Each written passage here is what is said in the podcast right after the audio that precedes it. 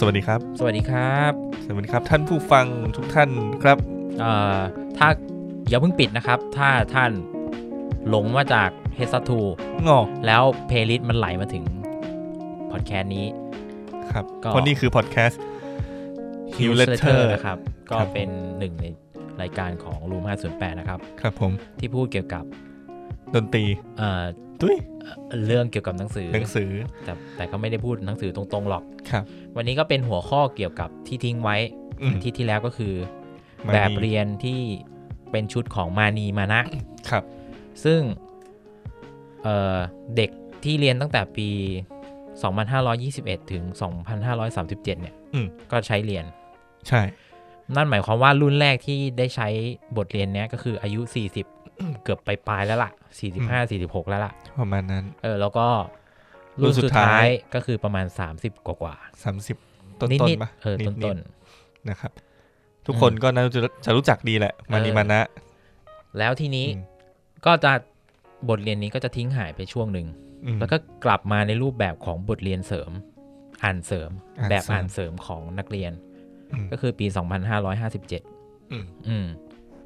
ครับช่วงที่อยู่ช่องว่างเนี่ยคือช่วงพวกเราพอดีพวกเราไม่ได้เรียนเราเรียนก้าแก้วก็เสียใจอยู่เหมือนกันครับแต่ก็หาอ่านได้ไม่เป็นไรทีนี้บทเรียนทั้งป .1 ถึงป .6 มันมีทั้งหมด12เล่มก็คือเทอมละ1เล่มบอกก่อนว่ามานีมานะเป็นเรื่องต่อกันเป็นจักรวาลที่ตัวละครจะผูกพันกับเราตั้งแต่ป .1 ไปยันป .6 แต่ว่าอย่างที่เราเรียนมาเนี้ยก็คือไม่ได้ต่อกันคือก้าแก้วอยู่แค่ป .1 แล้วก็ป .2 ก็เปลี่ยนเป็นพวกประกายอะไรเปลี่ยนคนเลยเปลี่ยนไปเลยแล้วก็พอเรียนเรื่องอะไรอ่ะภาพให้มณีก็ขึ้นภาพให้มณีเลยคือแบบก็ไม่ได้ต่อกันก็เลยรู้สึกว่าเฮ้ยมานีมานะเนี่ยมันดูอีพิกดีนะเราว่าอีพิกแล้วทีนี้ยังไงดีเดี๋ยวเกริ่นก่อนว่าบทแบบเรียนชุดมานีมานะเนี่ยเป็นฝีมือการประพันธ์ของอาจารย์รัชนีศรีไพวันผู้ล่วงลับไปแล้วซึ่งท่านอาจารย์เนี่ยก็เป็นครูแหละก็แต่งบทเรียนนี้ขึ้นมาแล้วแกก็ภูมิใจที่สุดแหละเป็นงานหนึ่งที่ภูมิใจที่สุดในชีวิตเพราะส่งอิทธิพลกับคนวัยรุ่นยุคนั้นพอสมควรใช่แล้วก็อันจริงพอผมทราบเรื่องราวทั้งหมดของมานีมานะแล้วเนี่ยที่ไม่ได้มีแค่อยู่ในหนังสือเรียนผมกลับพบว่าไม่น่าเป็นเรื่องที่ไปอยู่ในหนังสือเรียนได้เลยนะใช่ครับเป็นเรื่องที่สุดยอดมากครับเป็นจักรวาลที่ยิ่งใหญ่ก็ต้องเกริ่นก่อนว่าตัวเนื้อเรื่องนะที่ปรากฏอยู่ในแบบเรียนเองก็ตามแค่นั้นก็ดราม่าแล้วทีนี้พอมีอยู่ปีหนึ่งที่อเดย์ทำเรื่องเกี่ยวกับความทรงจำในวัยเรียนก็ได้อาจารย์รัชนีศรีไพวันตอนที่ยังมีชีวิตอยู่แกก็เขียนลงอเดย์ด้วยคือแต่งเพิ่มกลายเป็นจักรวาลที่ผนึกเป็นก้อนเดียวกันแต่ก็ดูยิ่งใหญ่แล้วงานของอาจารย์เนี่ยคือมีอิทธิพลไปถึงสิ่งต่างๆที่อยู่รอบตัวยุคนั้นด้วยก็คือมีร้านชาบูมานีมีหม้ออร่อยแล้วก็มีละครเวทีต่างๆหลายที่เลยนำเรื่องของมานีมานะไปตีความใหม่แล้วก็ออกมาเป็นอีกเวอร์ชันหนึ่งควบขนานกันใช่มีหลายเวอร์ชันมากละครเวทีก็วันนี้เราจะเอาเนื้อหาของมานีมานะฉบับในหนังสือเรียนแล้วก็ผสมกับฉบับที่อาจารย์ได้เสริมขึ้นมาเป็นจักรวาลใหญ่ๆครับเดี๋ยวต้องเล่าก่อนเพราะว่าไอ้หนังสือเรียนมันหาง่ายแต่ว่าไอ้เวอร์ชั่นของอเดย์มันหายากมากซึ่ง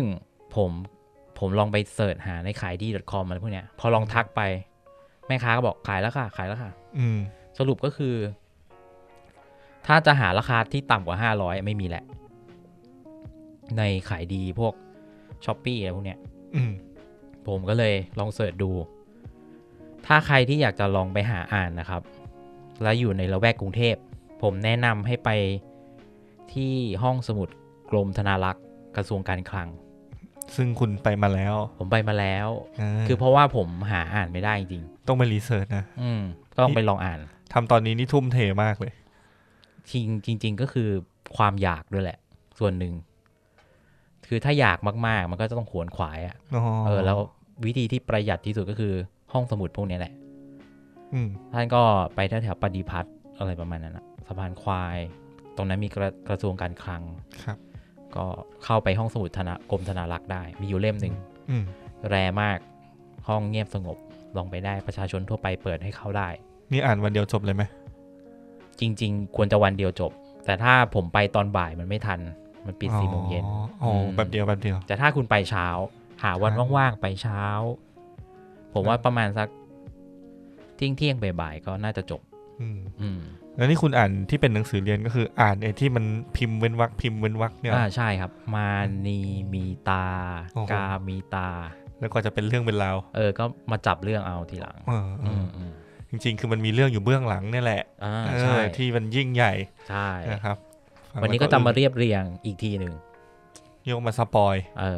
ยสำหรับใครที่ไม่ได้เรียนหนังสือหรือน้องๆที่ยังไม่ได้เข้าเรียนนะครับก็ปิดไปก่อนเดี๋ยวสปอยโอ้โหอย่างนั้นเลยเหรอเฮ้ยเขาไม่ได้เอามาเรียนแล้วอ๋อเหรอมันก็เป็นแบบเรียนเสริมไงอ๋อใช่ตอนนี้ยังมีอยู่เนาะตอนนี้เป็นใบบัวใบโบกแต่ว่ามานีมานะเป็นแบบอ่านเสริมก็เขาจะตีพิมพ์ใหม่เล่มสวยงามกว่าเก่าอ๋อดีสมควรนะคุณตีพิมพ์เพราะว่าผมว่ามันเป็นเรื่องที่ทำให้เด็กมันอยากเรียนอ่ะคือตอนนั้นถ้าเขาแจกหนังสือเรียนมา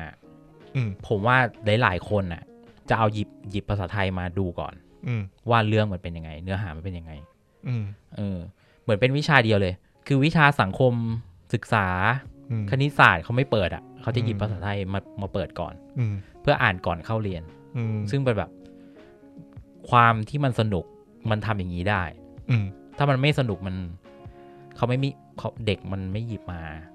อ่านก่อนเปิดเทอมหรอกครับอ่ะเราจะเข้าเรื่องอะไรใช่ไหมผมว่าไม่อยากเสียเวลาเยอะเราลองแบบว่าเกินหนึ่งประโยคไหมว่าจริงๆแล้วอ่ะประเภทของมานีมานะเนี่ยจัดอยู่ในหมวดหมู่อะไรบางคนอาจจะเขียนว่าเป็นหมวดหมู่เรื่องสั้นเป็นเยาวชนใช่ใช่ไหมก็ให้เป็นอย่างนั้นดีกว่าอ๋อคุณพูดอย่างนั้นไปก่อนคุณพูดอย่างนั้นไปก่อนแต่ว่าชื่อตอนก็บ่งบอกแล้วว่ามานีและทางช้างเผือกก็เดี๋ยวลองดูกันแล้วกันว่ามันเกี่ยวกับทางช้างเผือกยังไงมันลึกนะมันลึกโอเคครับเดี๋ยวพูดถึงเหตุการณ์หนึ่งในอดีตก่อนพี่หลุดครับเมื่อ10 ปีก่อนนึกสภาพว่าตอนเนี้ยเราอยู่ในหมู่บ้านที่ชนบทก็ไม่ชนบทมากแต่ว่าแบบไม่ได้อยู่ในเมืองแบบกรุงเทพนี่แหละไม่ได้เจริญมากก็ไม่ได้เจริญมากก็เป็นมีป่ามีทุ่งนาข้างหลังมีโซนมีเลี้ยงไก่มีขายของก็มีร้านค้ามีตลาดแล้วก็มีหมู่บ้านเศรษฐีอะไรประมาณเนี้ยหลังพิงภูเขาก็ตามชนบททั่วๆไปก็จะเป็นประมาณนี้ครับให้นึกถึงภาพแบบสีซีเปียฟิล์มเก่าๆมีเด็กชายคนหนึ่งมานะบักบันขยันหมั่นเพียรมานะบักบันแล้วก็เก่งได้ทุนประจำหมู่บ้านไปเข้าเรียนในกรุงเทพก็เรียนมหาลัยเรียนไปเรียนมาก็เกิดความรักในวัยเรียนไปเจอหญิงสาวคนหนึ่งที่หน้าตาสวยมากแต่ตัวเองเนี่ยมันมาจากครอบครัวจนๆในหมู่บ้านห่างไกลอ่ะหญิงสาวคนนี้ก็คือเป็นลูกเศรษฐีอ่ะรวยมากเลยก็เหมือนแต่สองคนนี้เขาก็รักใคร่ชอบพอกันแหละตามสไตล์เหมือนหนังไทยเลยคือพ่อแม่กีดกันพ่อแม่ฝ่ายหญิงก็อยากให้แบบฝ่ายหญิงแต่งงานกับผู้ชายดีๆรวยๆนะก็พอเรียนจบชายคนนี้ก็พาผู้หญิงอ่ะ หนีตามกันมาที่บ้านที่ชนบทเลยหนีจากเมืองกรุงมาผู้หญิงคนนั้นก็ตามมาด้วยความสมัครใจกลับมาบ้านตัวเองกลับมาบ้านฝ่ายชายผมได้แนะนำว่าฝ่ายชายเนี่ยชื่อในเชิดกลับมาบ้านก็มาอยู่กับพี่น้องฝ่ายหญิงก็มาฝ่ายหญิงชื่อดวงหทัยก็อยู่กินกันแต่งงานแล้วก็มีลูกขึ้นมาเป็นพยัญรักหนึ่งคนฝ่ายพ่อรู้เข้าฝ่ายพ่อนางเอกเอ้ยไม่ใช่ดิฝ่ายพ่อผู้หญิงฮะก็งุนหิดอ่ะเอางี้แล้วกันคลอดเสร็จแล้วอ่ะก็กลับมาซะไม่ต้องไปอยู่กับไอ้ผู้ชายเฮงซวยคนนั้นแล้วผู้หญิงก็จากไปด้วยความคือคลอดลูกออกมาเสร็จพ่อก็เลยบังคับให้กลับไปแล้วก็ก่อนจะไปอ่ะตั้งชื่อลูกสาวไว้ก็ไม่ได้เจอกันอีกเลยส่วนฝ่ายพ่อเนี่ยก็ต้องเลี้ยงดูลูกตัวเองที่ชนบทอยู่กับย่าคนหนึ่งน้องชายคนหนึ่งอยู่กันแค่นั้นผ่านไปสักพักหนึ่งหลังจากที่มีตัวน้อยเริ่มแบบโตเริ่มขยับได้ละแต่ยังไม่โตมากก็คือยังเป็นภาพสีเปียยุคเก่าๆตั้งไข่เพิ่งกำลังจะตั้งไข่อะไรประมาณนี้ในเชิดเนี่ยก็มีพ่ออยู่คนหนึ่งก็คือเหมือนอารมณ์ประมาณเป็นเริ่มหัวงอกแล้วล่ะเป็นตาแก่แล้วล่ะ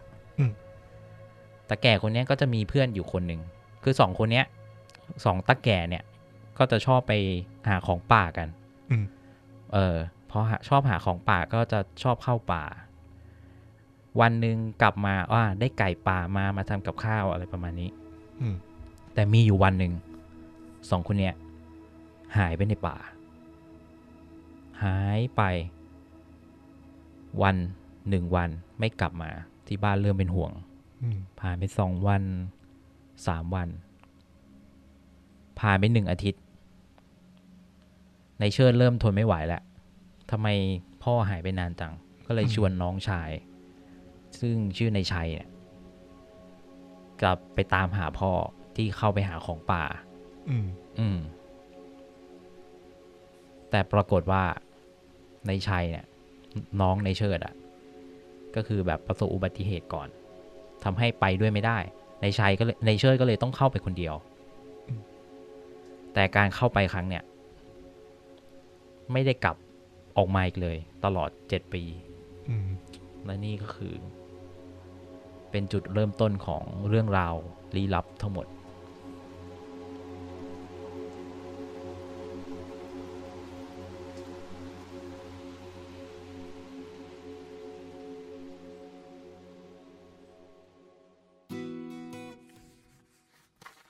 นี่มันเป็นเรื่องราว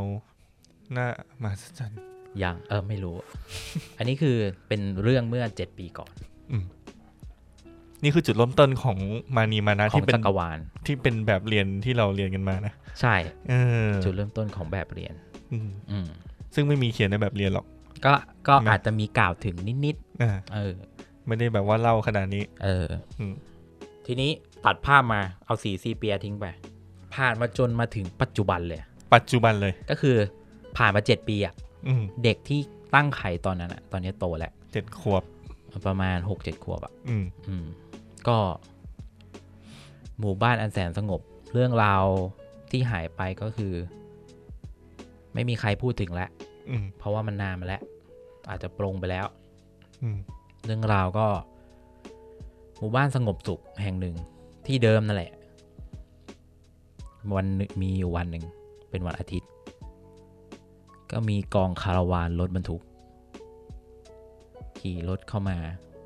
ขนของมาเต็มเลยแล้วก็มาจอดหน้าบ้านที่ว่างหลังหนึ่งเอียดคนที่เดินลงมาก็คือมีผัวเมียคู่หนึ่งกับเด็ก2 คนเป็นผู้ชายกับผู้หญิงเด็กผู้หญิงคนนั้นชื่อมานีคนพี่ชื่อมานะตัวเอกก็ได้ปรากฏตัวขึ้นนี่คือตัวเอกของเรื่องนี้มานีกับมานะครับ บทแรกเลยจะเจอมานีซึ่งอาจารย์เขาตั้งชื่อมานีเนี่ยเพราะว่าชื่อมานีเนี่ยเป็นสระเสียงยาวเด็กๆ เขาจะออกเสียงง่ายเพราะว่าเด็กสมัยเด็กเล็กๆอ่ะจะออกเสียงสั้นๆยากใช่แบบมานีมีตาเหมือนเราลุกเหมือนเราสวัสดีครับคุณชื่อก็จะยาวๆยืดๆเพราะนั้นบทแรกจะไม่มีมานะจะมีอามีกามีมานีอะไรเงี้ยก็ขนของอะไรกันเสร็จท่ามกลางที่คนกำลังขนของอยู่ก็จะแบบบ้านข้างๆก็จะหันมามองเอ้ยมีคนมาใหม่ว่ะอะไรอย่างเงี้ยแต่ก็ไม่ได้สนใจอะไรจนมาบ่ายวันหนึ่งมีเด็กหญิงคนหนึ่งนั่งอ่านหนังสือการ์ตูนอยู่ใต้ต้นจำปีข้างๆก็จะมีหมาตัวหนึ่งนั่งหมอบอยู่ข้างๆบรรยากาศร่มรื่นมีใบไม้ตกอารมณ์เหมือนซีรีส์เหมือนการ์ตูนญี่ปุ่นอะสงบสักพักหนึ่งเจ้าโตหมาของเขาอะที่นั่งอยู่ข้างๆอะชื่อโตหมาตัวนี้ก็คือมาจากกรุงเทพด้วยอยู่ดีหมาก็เห่าฮ่ง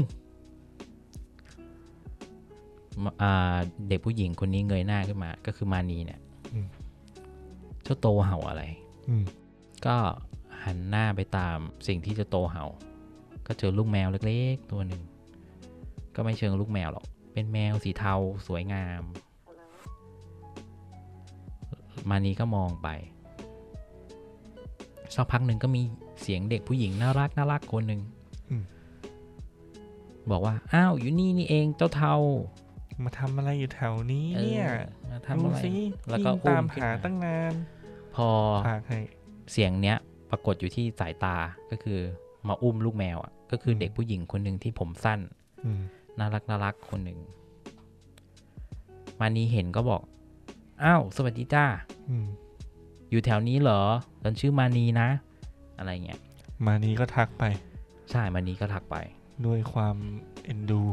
ก็เพื่อนใหม่อ่ะเพื่อนใหม่แต่เด็กผู้หญิงคนนั้นอ่ะที่อุ้มแมวอยู่อ่ะมองมานีด้วยความตกตะลึงแล้วแบบตกตะลึงแล้วก็คอเบ้าด้วยอ่ะคอเบ้าจนแบบมันซาบซึ้งอะไรสักอย่างเป็นมานีก็งงว่าอะไรวะทำไมขนาดนั้นคือเจอคนแปลกหน้าทำไมต้องคอเบ้าขนาดนี้เหรองงอยู่เหมือนกันฝ่ายผู้หญิงเด็กผู้หญิงคนนี้ก็บอกว่าสวัสดีฉันชื่อชูใจนะบ้านอยู่ข้างๆเธอนี่เองก็ดีใจมากๆเลยที่มีเพื่อนมาอะไรเงี้ยแต่ด้วยความด้วยน้ำเสียงด้วยท่าทางของชูใจอ่ะมันดูจะเกินเหตุไปหน่อยมานีก็ยังงงอยู่ตื่นตันอะไรขนาดนั้นแต่ว่าด้วยความที่แบบมานีเป็นคนมารยาทดีก็อันมากินคุกกี้กันแม่เราทำคุกกี้ไว้คือที่สาเหตุที่มานีย้ายมาเนี่ยก็เพราะว่าพ่อเนี่ยทำงานเป็นหัวหน้าช่างไฟฟ้าก็คือเหมือนต้องย้ายบริษัทต่างย้ายมาก็ต้องย้ายมาแม่ก็เป็นแม่บ้านนะเนาะก็ไม่มีงานก็คือรายได้มาจากพ่อทางเดียวก็คือแม่ก็จะอาชีพแม่บ้านคือทำอาหารเก่งมากทำขนมเก่งมากในหนังสือเรียนก็จะแบบทำบัวลอยเก่งอะไรพวกเนี้ยหรือทำขนมคุกกี้อะไรเก่งก็มาชวนมากินคุกกี้ชูใจก็เดินเข้ามาพอทั้งสองคนสนิทสนมกันไปสักพักหนึ่งก็มีเสียงลึกลับดังกุบกับกุบกับกุบกับกุบกับเป็นเสียงดูหนักแน่นแล้วก็พื้นสะเทือนเลยทั้งสองคนก็หันไปที่ทิศทางนั้นปรากฏว่าเป็นแสงอาทิตย์ส่องมาแล้วก็มองเห็นเงาดำๆที่แบบย้อนแสงอ่ะเป็นเด็กชายร่างน้อยอ่ะขี่อยู่บนม้าตัวโตกุบกับเข้ามาเท่โคตรๆเปิดตัวดีมากภาพแบบอาทิตย์ราชดำอธิบายอย่างนี้ได้ไหมไม่อธิบายอย่างนี้จินตนาการก็คือมาอย่างเงี้ย แล้วก็ย้อนแสงมาเลยเท่เลยอ่ะนึกถึงคาวบอยแบบแต่ก่อนที่จะเห็นหน้าชัดตาเสียงมากก่อนเอ้าชูใจอยู่นี่เหรอตามหาในสวนทั่วเลยเห็นย่าบอกว่าเดินเล่นในสวนทำไมมันนั่งกินขนมอะไรกันอยู่ตรงนี้ล่ะพอมีเสียงม้ามาใช่ไหมเจ้าโตที่เป็นหมาเนี่ยคือตอนแรกเห่าแมวอยู่อะพอเริ่มสงบได้สักพักมันดันไปเห่าม้าเพราะม้ามันไม่เคยเห็นก็ไปเห่าใหญ่เลยเปลี่ยนจากแมวเป็นม้าเปลี่ยนจากแมวเห่าไปทั่วเลยเจ้าโตเนี่ยตกใจดิปิติก็เลยพูดว่าด้วยความรำคาญอ่ะปิติคือคนที่ขี่ม้าต้องบอกก่อนชื่อปิติปิติก็ตะโกนว่าเฮ้ยไอ้หมาบ้าอีกตาขนมคกอะไรเนี่ยหยุดเห่าสักทีสิวะไอ้หนูขู่ชิบหายอะไรเนี่ยพูดอย่างนี้เลยดุดันแบบโอ้โหเป็นเด็กนี่ยังไม่ถึงป .1 นะยังไม่เข้าป .1 เลยนะเสียงเป็นอย่างเงี้ยขี่มาแล้วดุดันอ่ะนี่คือดูมีความเป็นผู้นำตั้งแต่ป .1 ดูแบบผู้นำเหรอวะผู้นำที่ไหนเป็นอย่างนี้บ้างวะไม่รู้ไงนะว่ะชูใจก็เลยด้วยความที่รู้จักกับปิติอยู่ก่อนก็เลยบอกปิติทำไมพูดจาไม่เพราะเลยเดี๋ยวบอกครูเดี๋ยวจะฟ้องครูตีแต่ยังไม่เข้าเรียนทั้งคู่จะฟ้องครูนี่นะเดี๋ยวจะไปบอกย่าเดี๋ยวไปฟ้องย่าอะไรเงี้ยปิติก็เลยมานี้ก็บอกสวัสดีจ้าอันนั้นชื่อเจ้าโตจ้าไม่ใช่ไอ้ตาขนมคกจ้ามานี้ดูแบบเป็นคนเรียบๆห้ามปรามเจ้าโตก็โอเคไม่ใช่เจ้าโตไม่ใช่ปิติเจ้าโตมันเป็นหมาจำบิดปิติก็เลยบอกว่าโอเคมานี้ก็บอกลงมาสิมากินคุกกี้กันแต่ปิติเหลือบมองไปเห็นในจานมีอยู่3อันเนี่ยเดี๋ยวลงจากม้าไปเดี๋ยวก็หมดแล้วโอ้โห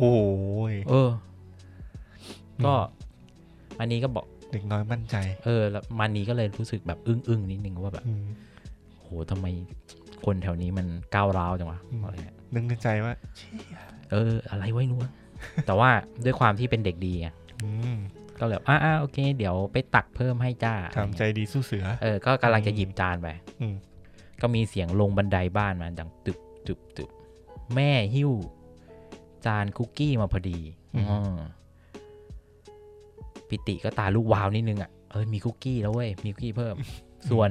ปฏิกิริยาอีกคนหนึ่งคือชูใจปฏิกิริยาต่างกับปิตินั่นก็คือคอเบ้าอีกแล้วน้ำตาคลอเบ้าจะร้องไห้อีกแล้วคือเห็นแม่มานีแล้วจะร้องไห้ก็เข้าไปสวัสดีแล้วก็กราบแล้วก็สวมกอดดูโอเวอร์มานีเห็นก็ตกใจเอ้ยนี่มันแม่ตูนะอะไรเงี้ยแต่คงไม่แสดงออกหรอกแต่น่าอาจจะคิดในใจเฮ้ยนี่เจอครั้งแรกนะนี่แม่ตูนะอะไรเงี้ยแล้วก็สงสัยชูใจก็ตอบสายตาสงสัยนั้นด้วยคำพูดที่ว่าคือฉันอยู่กับย่ากันแค่เนี้ยไม่มีพ่อไม่มีแม่คือพ่อแม่ฉันตายแล้วจ้ะพอเห็นแม่ใครคนแม่คนอื่นแล้วมันรู้สึกแบบเหมือนอยากมีแม่บ้างก็เลยเข้ามาสวมกอดขอโทษด้วยนะอะไรเงี้ยกำลังซึ้งอยู่ปิติก็ตวาดขึ้นมาโหยอีนี่ไม่ใช่อีนี่หรอกไม่ขนาดนั้นเชี่ยวตู่แม่เขาไปทั่วเชียวนะแม่ฉันก็บอกว่าเรียกแม่เหมือนกันแม่มานีก็เรียกแม่เหรอเป็นแม่เขาทั้งตลาดมีแม่ทั้งตลาดเลยเหรออะไรเงี้ยอันนี้ปากไม่ค่อยดีอ่ะคือเปิดตัวมาเนี่ยปิติเป็นคนแบบเนี้ยคนใจดูใจร้อนนะดูฉูดฉาดใจร้อนนะจะบอกแต่แล้วพอแม่มาก็โอเคเรียกแม่ก็ได้จ้ะอะไรเงี้ยเรียกฉันว่าแม่ก็ได้สรุปก็เรียกแม่ก็เอาจานคุกกี้ไปวางมานีเห็นก็บอกนี่ลงมาสิเนี่ยเอาคุกกี้มีคุกกี้เพิ่มแล้วปิติก็บอกว่าเฮ้ยเนี่ยถ้าไม่ขยันขยอนะ ฉันไม่ลงไปกินหรอกความมั่นหน้าก็ยังคงเยอะอยู่ถ้าเข้าไปในหนังสือได้จะลงไปตบหัวพูดเลยมานีปิติก็ค่อยๆตะกีตะกายลงจากม้ามาอย่างเท่เลยแต่ขาลงเนี่ยมันลงลำบากตัวมันเตี้ยตัวมันเตี้ยน่าจะสูงไม่เกินท้องม้าเลยซ้ำตัวเตี้ยมากเลยแล้วต้องบรรยายรูปร่างของปิติก่อนปิติเนี่ยรูปร่างแบบเหมือนซูเนโอะแต่ไม่ได้รวยเท่าซูเนโอะนะคือแบบผอมใส่เสื้อแดงหัวตั้งๆก็ลงมาก็กินคุกกี้อะไรอร่อยเว้ยขอไปฝากป้าได้ไหมฮะอยากได้เพิ่มแม่มานี้ก็บอกเอ้ยทำมาเยอะเอาไปเลยใส่ถุงเดี๋ยวใส่ถุงให้ก็ใส่ถุงให้ชูใจใส่ถุงให้ปิติด้วยชูใจก็บอกอ๋อขอบคุณค่ะแล้วพอปิติได้ขนมถุงขนมคุกกี้บ้างก็ไม่ได้พูดอะไรชูใจก็บอกทำไมเธอไม่ไหว้แม่ของมานี่เขาให้ของนะอะไรเงี้ยคือเหมือนสองคนเนี่ยเหมือนปิติกับชูใจดูจะเป็นคู่ทะเลาะอ่ะถ้าเป็นโตขึ้นมาอาจจะหลายคนเขาจะแจ้นเขาจะจิ้นกันระหว่างที่ปิติเหมือนจะทำท่าจะไหว้แหละแต่หันไปมองดูม้าตัวเองเฮ้ยม้าตัวเองมันเดินเข้าไปในสวนแหละปิติก็เลยพูดมาว่าคือยังไม่ทันไหว้ขอบคุณเลยนะปิติก็เลยพูดออกมาว่าโอ้ยไอ้แกไอ้ม้าแกไอ้บ้าอย่าเดินมั่วเดินเหยียบสวนย่ำไปทั่วเหยียบต้นไม้ตายหายาดยายด่าหมดโอ้โหแบบพูดไปพางเดินไปด้วยแบบไม่ไหว้นะหันหลังเลยนี้เหมือนศักดิ์ศรีมันเยอะไม่อยากไหว้ก็ทำเป็นเนียนไปแล้วผงผางนะเป็นคนพูดจาผงผางเด็กอนุบาลนั่นแหละตายโอ้โหอย่าเหยียบหญ้าตายหาหมดหญ้าด่าอะไรเงี้ยโหแรงอ่ะก็คำพูดแรงเหมือนกันนะก็มานีกับชูใจก็ยิ้มอย่างเอื้อมละอาโอเคแล้วทีนี้พอเห็นมันเย็นมากแล้วชูใจก็ขอตัวกลับบ้างก็ขอบคุณกราบแม่เหมือนแบบโหบรรจงกราบแบบคอเบ้าคือผิดปกติจนแบบแต่พอกำลังจะกลับให้นึกภาพอาทิตย์อัสดงอีกแล้วแล้วก็ชูใจเดินไปหันมาหามานีที่บ้านแล้วก็บอกว่ามานีในที่สุดทางช่างเปลือกก็ส่งเธอมาให้เป็นเพื่อนกับฉันจริงๆสินะเราจะเป็นเพื่อนรักกันตลอดไปนะมานีและนี่คือจุดเริ่มต้นของทางช้างเผือกถ้าเป็นสมัยนี้นี่มีโอกาสเป็นการ์ตูนวายไปเลยนะเป็นวายผู้หญิงอะวายเมื่อกี้ก็เหมือนเป็นฉากแนะนำตัวฉากแนะนำตัวแนะนำคนตัวละครหลัก3ตัวแล้วก็สัตว์ประจำตัวสัตว์ประจำตัว ซึ่งเอกลักษณ์คาแรคเตอร์ชัดมากเลยปิติเนี่ยชัดจริงก็เนี่ยแหละคือเพิ่งย้ายเข้ามาก็กลุ่มเพื่อนใหม่ก็มีอยู่3คนนี่แหละส่วนมานะไปไหนไม่รู้นะยังไม่มาเพราะว่าเป็นตัวละครที่ออกเสียงยากมานะนะจริงๆปิติก็ยากเหมือนกันนะมาในบทใหม่มาในบทใหม่ทีนี้พอทั้งคู่สนิทกันไปได้สักพักหนึ่งก็ด้วยความที่เป็นทุ่งนาก็ไปชวนนอนกันดูดาวกันคือมานีไม่เคยเห็นดาวที่มันสว่างขนาดนี้มาก่อนเพราะว่ามานีเนี่ยชีวิตอยู่ในกรุงเทพไงคือในกรุงเทพเวลามันจะมองขึ้นฟ้ามันมองไม่ค่อยเห็นดาวนะมันคือแสงจากตึกอะไรมันหมอกควันก็เยอะตอนนี้หมอกควันเยอะมากเลยไม่เห็นหรอกไม่เห็นแสงดาวก็เราก็ไม่ก็นั่นแหละฮะก็ถ้าอยู่ชนบทอย่างนั้นก็คือแสงมันน้อยมองขึ้นฟ้าเห็นดาวเห็นทางช้างเผือกฟ้าใส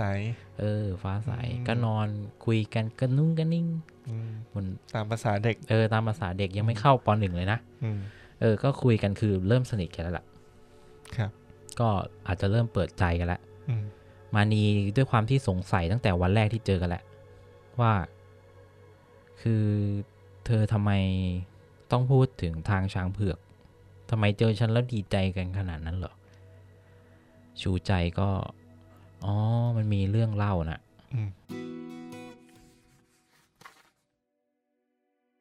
อันนี้จะเป็นเรื่องของเรื่องราวของก่อนที่มานีจะมาที่หมู่บ้านนี้คือชูใจเนี่ยก็สนิทกับอีกคนนึงแหละก็คือเป็นมีครอบครัวคนจีนไทยจีนอยู่ครอบครัวหนึ่งก็คือพ่อเป็นจีนแม่เป็นไทยประมาณนี้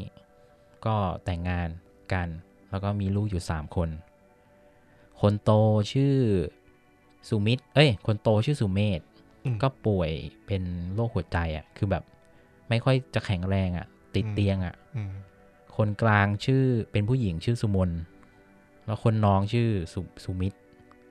ทีเนี้ยให้โฟกัสไปที่สุมิตคือสุมนสุมนเนี่ยเป็นผู้หญิงก็เลยเข้าไปรู้จักกับชูใจตอนนั้นสุมนเรียนมัธยมอยู่ก็คือชูใจก็ไม่มีเพื่อนอ่ะจะหาเพื่อนผู้หญิงเล่นเงี้ยก็ต้องไปเล่นกับพี่เขา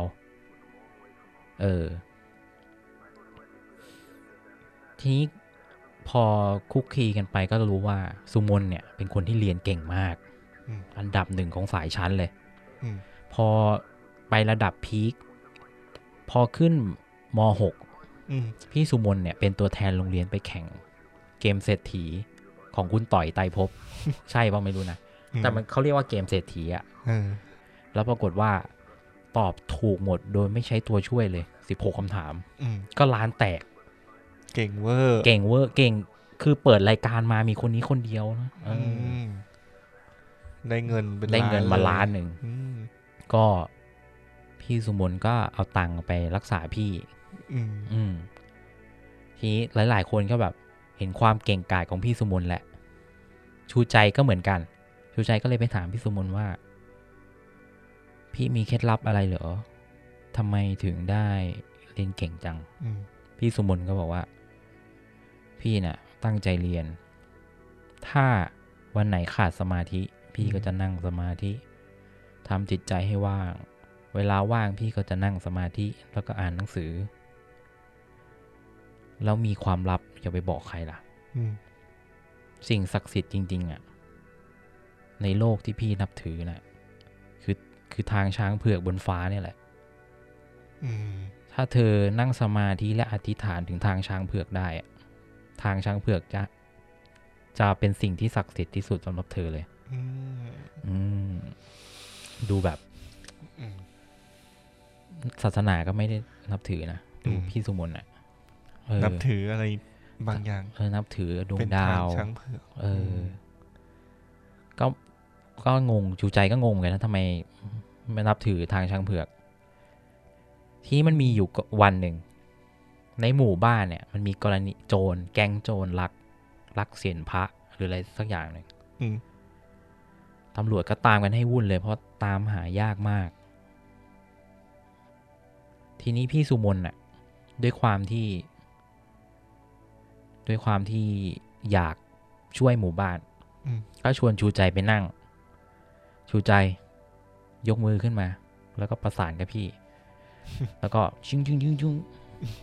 ชูใจก็เล่าให้ฟังว่าตอนนั้นน่ะแสงมันวาบจากที่นั่งประสานมืออยู่ก็กลายเป็นสีขาวแล้วก็อะไรผ่านเข้ามาเยอะแยะวูบวับวูบวับวับแล้วก็มองเห็นตัวเลขประมาณ 4-5 ตัวทันใดนั้นก็แวบกลับมาที่โลกปัจจุบันตอนนั้นก็คือทันทีที่กลับมาเสร็จพี่สุมนวิ่งหนีหายไปเลยแล้วก็วันรุ่งขึ้นก็มีข่าวว่าแก๊งขโมยเศียรพระน่ะถูกจับได้แล้วเพราะมีพลเมืองดีน่ะโทรไปบอกหมายเลขทะเบียนโดยที่ไม่เปิดเผยตัวตนชูใจก็รู้แหละพี่สุมนนี่แหละไง ทีนี้พอเจอกับพี่สุมนก็ทำปากจู้ๆไว้แบบอย่าไปบอกใครนะเธอน่ะก็ทำแบบนี้ได้ประมาณนั้นทีนี้ด้วยความที่เป็นคนดังเกมเศรษฐีก็ล้านแตกพอสอบเข้ามหาลัยคะแนนก็เป็นที่1ของประเทศอีกเก่งมากคือลูกคนจีนก็ประมาณนี้แหละเนาะจริงเอเชีย เอเชีย เก่งมากสอบได้ที่1ของประเทศสุดท้ายได้ทุนไปเรียนต่อต่างประเทศด้วยก็ด้วยความที่สนิทกันไงชูใจกับพี่สุมนชูใจก็ร้องไห้พี่จะไปแล้วเหรอหนูจะอยู่กับใครพี่สุมนก็หันมาบอกว่าเธอลองอธิษฐานขอทางช้างเผือกสิว่าทางช้างเผือกน่ะจะส่งเพื่อนแท้ของเธอมาชูใจก็โอเคชูใจก็หลังจากพี่สุมนไปชูใจก็เฝ้าอธิษฐานต่อทางช้างเผือกจนมานีเนี่ยมาย้ายมาบ้านข้างๆนี่แหละตอนนั้นชูใจก็เลยดีใจมากๆนี่เป็นเหตุผลที่ว่าทำไมเจอชูใจเจอมานีแล้วน้ำตาคลอเบ้าเพราะว่ามานีน่าจะเป็นคนที่ทางช้างเผือกส่งมาให้คิดไว้ก่อนเหม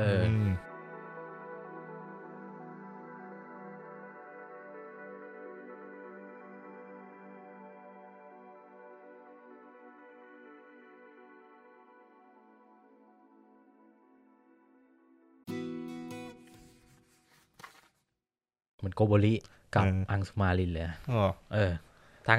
คู่นั้นเขาก็ทางช้างเผือกเหมือนกันนะไม่รู้อิทธิพลมาจากไหนเหมือนกันนะก็มานี้ก็อ๋อโอเคแล้วชูใจก็เลยพอนึกถึงเรื่องนี้ขึ้นได้ชูใจก็เลยบอกว่างั้นเธอลองอธิษฐานถึงทางช้างเผือกบ้างสิเผื่อจะได้อะไรดีๆชูใจก็ชวนมานีประสานมือแล้วก็นึกถึงทางช้างเผือกแต่มานีทางที่เป็นมือใหม่นะเพิ่งเคยทำครั้งแรกแต่พอประสานมือกับชูใจปุ๊บก็มีแสงวาบวาบอย่างแล้วก็เห็นเป็นภาพซีเปียเป็นผู้ชายร่างกำยำ2คนกำลังลากถูลู่ถูกลางผู้หญิงคนหนึ่งที่แต่งชุดขาวลากแบบลากแล้วก็โยนเข้าไว้ที่ท้ายรถกระบะแล้วก็เอาผ้าใบคลุมไว้แล้วก็ขับรถออกไปคือทั้งสองตอนนี้ชูใจกับมานีแบบตื่นตระหนกสุดขีดแล้วอะไรทำไมกูเห็นภาพนี้ทีเนี้ยเราก็เห็นภาพจากมุมมองของผู้หญิงที่โดนรถกระบะก็คือผู้หญิงพยายามดิ้นรนจนหน้าพ้นผ้าใบออกมาคือนึกสภาพเราอยู่ในแอ่งของรถกระบะสิ่งที่เห็นนะไม่ใช่ถนนรอบข้างเรานอนหงายอยู่สิ่งที่เห็นก็คือท้องฟ้าที่มืดมิดแล้วก็รอบข้างมืดมิดแต่ว่าเห็นดาวเห็นทางช้างเผือกผู้หญิงที่โดนจับคนนั้นน่ะก็เลยอธิษฐานต่อทางช้างเผือกว่าขอให้ทางช้างเผือกช่วยฉันด้วยมันจะฆ่าฉันช่วยฉันด้วยแล้วก็มีอะไรโดนใจไม่รู้ทำให้เธอแก้มัดได้แล้วก็สามารถกระโดดลงไปข้างทางและหนีจากผู้ร้าย2คนนี้ได้แล้วก็ภาพเหตุการณ์ก็ตัดมาที่ชูใจกับมานีชูใจตอนนั้นร้องไห้เลยนะแบบคือกระหอบนึกสภาพแบบเหงื่อตกมานีก็บอกเป็นไรชูใจคือเห็นภาพเหมือนกันทั้งคู่ชูใจก็บอกมีคนกำลังเป็นอันตรายแต่มานีก็บอกชูใจว่าเธอลองดูดีๆสิภาพมันไม่ใช่ภาพของยุคนี้นะมันน่าจะเป็นภาพของเมื่อหลายปีก่อนผู้หญิงที่อยู่ได้รถกระบะน่าจะเป็นพี่สุมนนั่นแหละอาจจะเป็นต้นเหตุที่ทำให้พี่สุมนนับถือทางช้างเผือกก็เป็นได้ชูใจก็เลยอ๋อโอเคเลิกร้องไห้แล้วก็ผอยหลับกันไป2คนน่าจะใช้พลังจิตจนเหนื่อยอันนี้ก็คือเป็นการเปิดตำนานของพี่สุมนเปิดตาให้มานีด้วยเป็นครั้งแรกที่มานีถอดจิตดูเริ่มแฟนตาซีละใช่มันก็เริ่มไม่ใช่หนังสือเรียนละมีการทีนี้พอมีเหตุการณ์อย่างนี้ขึ้น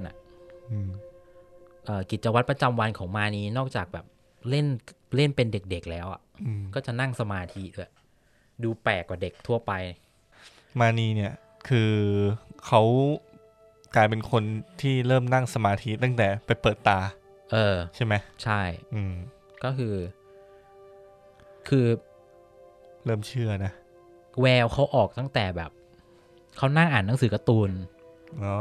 ตอนตั้งแต่เริ่มอ่ะคือยังไม่เข้าป.1 นะแต่อ่านหนังสือได้แล้วอะไรได้แล้วคือดูเป็นเด็กที่เก่งกว่าคนทั่วไปพอสมควรนะคือฉากนั้นอ่ะปิติมาก็เห็นหนังสือการ์ตูนเหมือนกันปิติก็เอาไปเปิดดูแต่อ่านไม่รู้เรื่องคือมานีอ่านรู้เรื่องมากผู้หญิงเขาก็ไปวิดไว้กระตู้วูกัน2คนเนี่ยก็คือจับกลุ่มกันไปเล่นตามภาษาผู้หญิงอ่ะแล้วก็มีเจ้าโตกับสีเทาแมวเล่นกันอยู่ประมาณนั้นส่วนผู้ชายปิติก็ไปรู้จักกับมานะมานะเห็นปิติขี่ม้าคือม้าของปิติเนี่ยต้องบอกก่อนว่าตอนเนี้ยคือมันแก่มากชื่อเจ้าแก่ชื่อเจ้าแก่ใช่แน่เจ้าแก่เนี่ยก็พอมานะเห็นเจ้าแก่ก็แบบอยากลองขี่บ้างอ่ะไม่เคยขี่ม้ามาก่อนปิติก็เลยสอนมานะขี่ม้าคือมานะพอเริ่มขี่ได้แล้วก็ปิติก็เลยบอกอยากลองขี่เร็วๆก็เนี่ยให้มันวิ่งแต่มานะก็บอกโอ้แก่แล้วไม่เอาไม่เป็นไรทีนี้พอขี่กันไปขี่กันมาก็ไปเยี่ยมปิติบอกว่าเดี๋ยวไปเยี่ยมท้ายหมู่บ้านไปเยี่ยมเพื่อนชื่อวีระกันอายุพอๆกันก็ไปท้ายหมู่บ้านก็นั่งเนี่ยนั่งม้าไปสลับกันนั่งแหละแต่ว่าเขาจะไม่ยอมนั่ง2คนนะเพราะคิดว่าเจ้าแก่มันแก่แล้วอ่ะมาทุก2คนไม่ไหวก็ไปที่ท้ายหมู่บ้านก็จะมีบ้านอยู่หลังนึงแล้วก็มีสวนใหญ่ๆเป็นสวนหน่อไม้สวนไผ่สวนมะม่วงสวนไรไม่คือทำสวนนะบ้านเนี้ยก็ไปเจอเด็กชื่อวีระก็ปิติก็แนะนำวีระให้รู้จักพอไปเห็นก็จะพบว่าวีระเนี่ยเลี้ยงลิงไว้ตัวหนึ่งชื่อเจ้าจ๋อคือสัตว์เลี้ยงเยอะมากเลยบ้านเนี่ยหมู่บ้านเนี่ยปิติเลี้ยงม้าวีระเลี้ยงเจ้าเลี้ยงลิงพอเข้าไปคุยกันปุ๊บ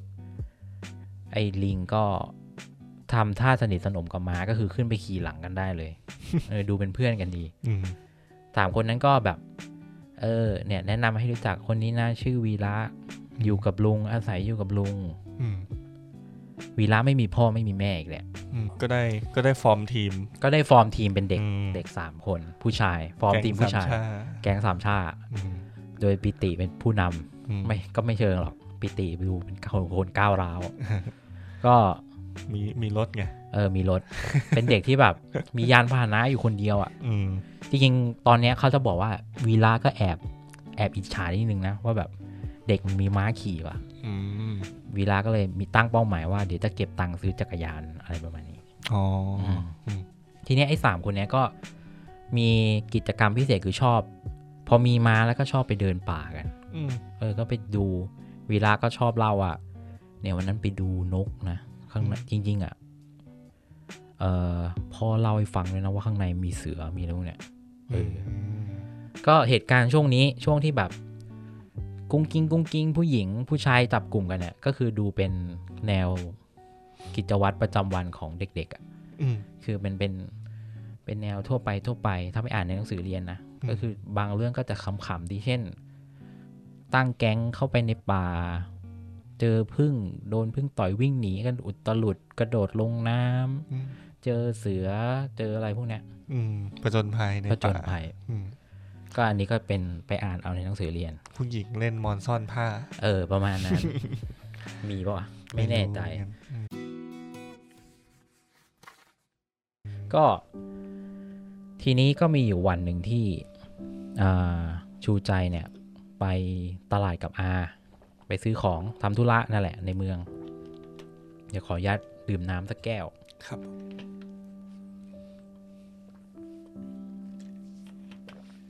ไปทำธุระในเมืองก็ประจวบเหมาะกับ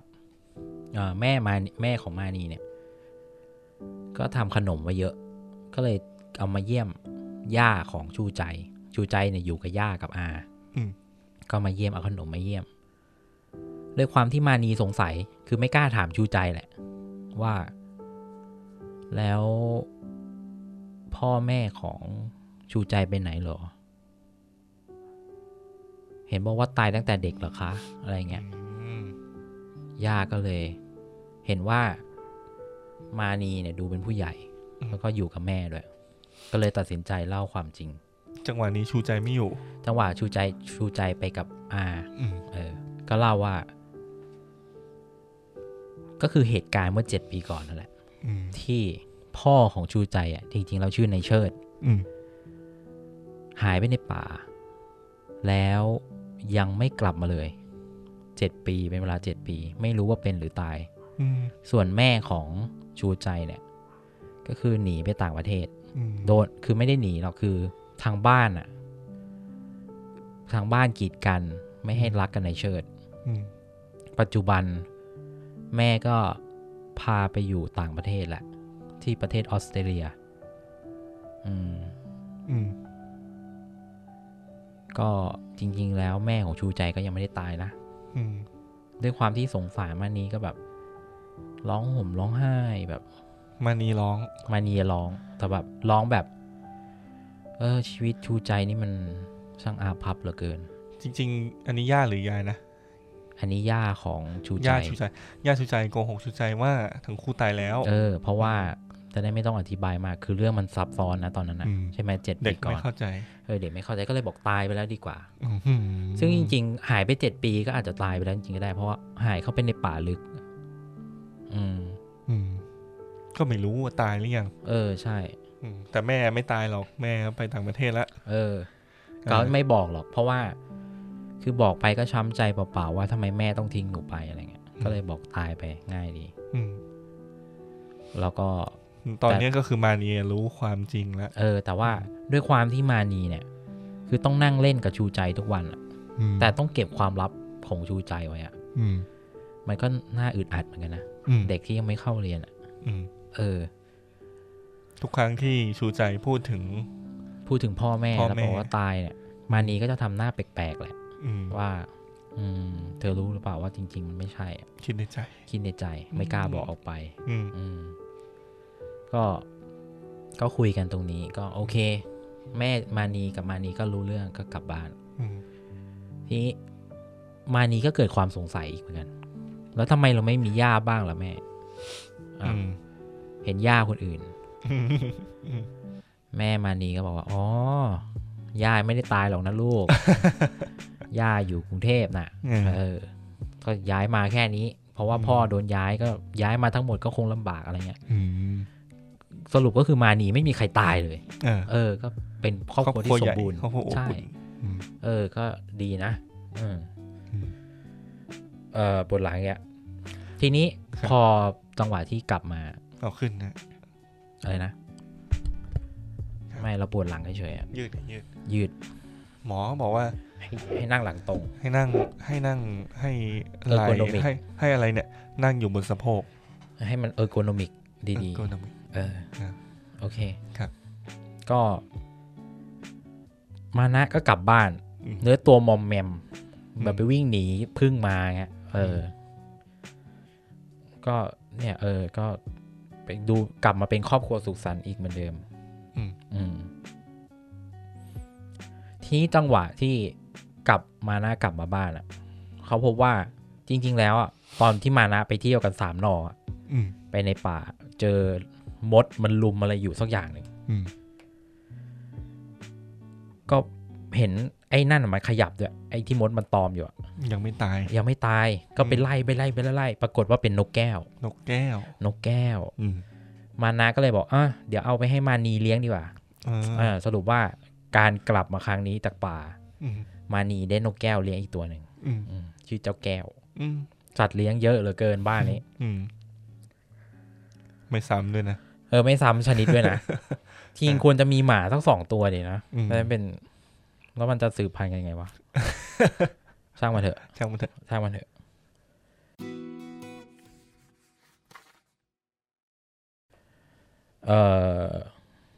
ทีนี้ก็เรื่องดำเนินผ่านไปก็เปิดเทอมหลังจากที่ลันลากันอยู่ ก็เริ่มเปิดเทอมแหละพอเปิดเทอมทุกคนก็ไปโรงเรียนมานะก็เข้าป .2 เพราะว่าเป็นพี่มานะกับวีระเนี่ยอยู่ชั้นเดียวกันส่วนชูใจกับมานีเนี่ยอยู่ป .1 เพิ่งเข้าเรียน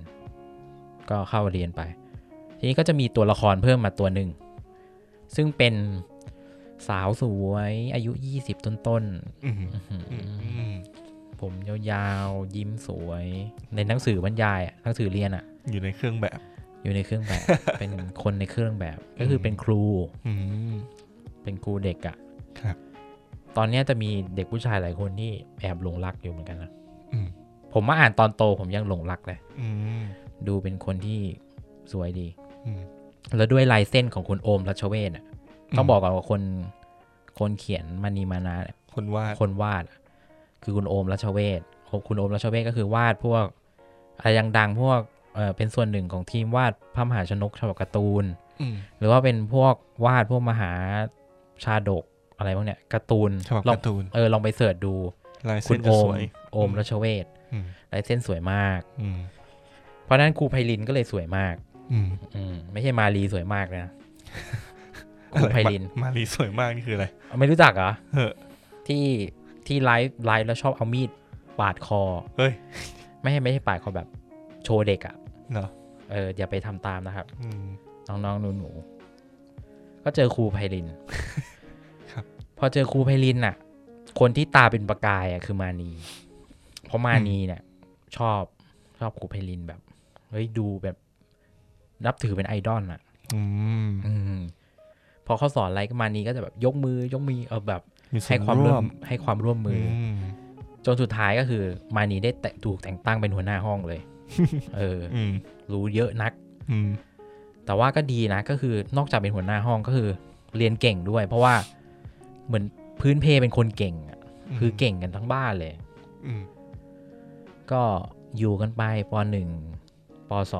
.2 พอเข้าป .2 มันจะมีเพื่อนใหม่เป็นตัวละครที่จืดจางมากๆคนไม่ค่อยจำชื่อสมคิดกระดวงแก้วเอาจริงเวลาเขาเรียกบทเรียนชุดเนี้ยมานะมานีปิติชูใจแล้วสมคิดคือใครดวงแก้วคือใครไม่รู้คือเป็นตัวละครที่ค่อนข้างจะจืดจางสำหรับผมนะเขามาทำไมสมคิดกระดวงแก้วคือเหมือนเขาย้ายมาจากอีกโรงเรียนหนึ่งก็มาเล่นมาอะไรในเรื่องอ่ะคือหมายถึงว่าปกติเข้าม.1 อ่ะทุกคนเข้าพร้อมกันก็เลยรู้สึกว่าทุกคนเป็นเพื่อนใหม่หมดทีนี้พอขึ้นป.2 อ่ะก็จะมีคนต่างโรงเรียนเข้ามากลางคันใช่ก็เข้ามาอีกเทอมนึงก็เป็นเพื่อนใหม่ก็คือจริงๆแล้วโรงเรียนประถมอ่ะมันก็หลีกเลี่ยงไม่ได้หรอกเวลาเราเรียนไปอ่ะเพื่อนเราอาจจะไม่อยู่ครบทุกคนก็จะมีเพื่อนใหม่ย้ายเข้ามาบ้างอะไรเงี้ยคือในห้องเรียนก็จะมีระหว่างที่ชูใจกับมานีเล่นๆกันอยู่อ่ะก็จะเหลือไปเห็นเด็กผู้หญิงคนนึงนั่งร้องไห้ไม่มีเพื่อนคุยด้วยร้อนนะเนี่ยร้อนเหรอร้อนมันร้อนไม่ใช่ร้อนนั่งร้องไห้คนเดียวก้มหน้าก้มตาตอนมืดไม่มืดหรอกไม่ขนาดนั้นก็ร้องไห้ดูเศร้าด้วยความที่มานีเป็นพระแม่มาโปรดอ่ะเฟรนลี่กับทุกอย่างดูเป็นเด็กในอุดมคติก็เข้าไปถามว่าเธอเป็นไรอ่ะเธอชื่อจันทรใช่ไหมใช่ชื่อจันทรทำไมไม่เล่นกับเพื่อนน่ะขาเราไม่ดีอ่ะคือเคยตกต้นไม้แล้วกระดูกกล้ามเนื้อมันผิดปกติอ่ะก็เลยพิการเพื่อนๆก็จะชอบล้อว่าเราอ่ะพิการโดนบูลลี่ก็สอนเรื่องการแบบถ้าเราเจอเพื่อนโดนบูลลี่เราควรจะแบบเข้าไปคืออย่าบูลลี่เพื่อนนะเนาะมานีก็เป็นเด็กดีก็เลยชวนจันทรมาเข้าแก๊งกลายเป็นว่าแก๊งนี้นอกจากมีชูใจมีมานีแล้วก็มีจันทรเพิ่มเข้ามานอกจากสามคนนี้แล้วก็จะมีดวงแก้วอีกคนหนึ่งเป็น4คนส่วนผู้ชายก็จะมีสมคิดเพิ่มมาอีกคนหนึ่งแก๊งก็จะเริ่มเยอะแหละถูกไหม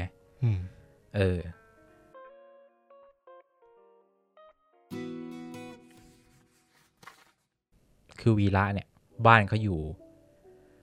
ขาเป็นบ้านที่มีสวนอ่ะ เหมือนเขากลับบ้านคนเดียวอ่ะแล้วมีอยู่วันหนึ่งมันแปลกกว่าวันอื่นคือช่วงที่เขากลับบ้านเนี่ยระหว่างทางกลับบ้านอ่ะเขาไปเจอกับคนแปลกๆกลุ่มหนึ่งก็คือมีผู้หญิงท่าทางผอมโซให้นมลูกอยู่ข้างทางแล้วก็มีเด็กล้อมอยู่ 3-4 คนแล้วก็ที่ห่างไปไม่ไกลก็คือมีผู้ชายท่าทางธรรมะทะแมงกับเด็กผู้ชายคนหนึ่งกำลังสร้างกระต๊อบกันอยู่วีระด้วยความที่ไม่เคยเห็นนะก็เลยเข้าไปถามว่าสวัสดีครับน้ามาทำอะไรเหรอมาล่อนเล่เหรอเอ้ยน้ามาทำอะไรเหรอน้าผู้หญิงคนนั้นก็เลยบอกว่าอ๋อกำลังให้นมลูกอยู่แล้วก็ว่าจะปลูกเพิงตรงนี้เพื่อหลับนอนวีระก็บอกแต่โครงสร้างมันเล็กมากเลยนอนกันพอเหรออะไรเงี้ยระหว่างที่คุยกันจ้อแจ้ไปก็โดนผลักวีระโดนผลักเลยผลักไปกระเด็นเลยแล้วก็มีเด็กผู้ชายที่สร้างบ้านอยู่กับตัวโตเมื่อกี้ก็เข้ามาบอกว่าเฮ้ยจะทำอะไรแม่กูมีบัตรประชาชนนะเว้ยอะไรเงี้ยวีระก็งงดิอะไรบัตรประชาชนอะไรวะแม่ของเด็กคนนั้นก็เลยบอกเขามาถามดีๆลูกไม่เหมือนคนเมื่อกี้หรอกที่เขาเข้ามาถามแสดงว่าก่อนหน้าเนี่ยมันมีคนเข้ามาถามก่อนว่ามีบัตรประชาชนหรือเปล่าถ้าเรามองว่าพวกนี้เป็นพวกแบบเป็นโจรและลี้ภัยมาก็ได้เหมือนกันนะคือถ้าเราเห็นคนแปลกหน้ามันก็จริงวีระทำแบบวีระก็ไม่ค่อยดีนะเห็นคนแปลกหน้าไม่ควรจะเข้าไปคุยนะแล้วยิ่งมีเยอะเลยแต่อันนี้ก็คือด้วยความที่เป็นเด็กวีระเนี่ยต้องบอกก่อนว่าเป็นคนที่ค่อนข้างใจเย็นวีระมีสติดีมากวีระเนี่ยก็โอเคก็สืบได้ว่าไอ้ผู้ชายที่มาผลักอกอ่ะจำแม่นเลยชื่อเพชรไอ้เพชรอายุอ่อนกว่าปีนึงมั้งอายุพอๆกันอ่ะแต่ว่าไม่ได้เรียนหนังสือเพราะว่าที่บ้านจนไม่มีตังค์เรียนแล้วเล่ร่อนไปเรื่อยแล้วเล่ร่อนด้วยก็คือไม่มีทะเบียนบ้านไม่มีอะไรเงี้ยก็ไม่ได้เรียนหนังสือวีระก็เลยเดินกลับบ้านแล้วก็ไปบอกลุงว่าเนี่ยตรงนี้มันมีคนมาปลูกเพิงอยู่นะลุงเห็นก็สงสารอ่ะก็เลยเข้าไปคุยกับครอบครัวนี้แล้วด้วยความที่ลุงของวีระทำสวนก็เลยคิดว่างั้นรับเข้ามาเลี้ยงดูแล้วก็ให้เป็นคนสวนไปละกันจะได้ช่วยๆกันไม่ได้อยู่เปล่าๆนะสุดท้ายปรากฏแล้วก็สรุปได้ว่าบ้านของวีระก็จะคึกคืนขึ้นเพราะว่ามีครอบครัวย้ายเข้ามาเป็นครอบครัวคนเร่ร่อนซึ่งก็คือครอบครัวของเพชรเนี่ยแหละ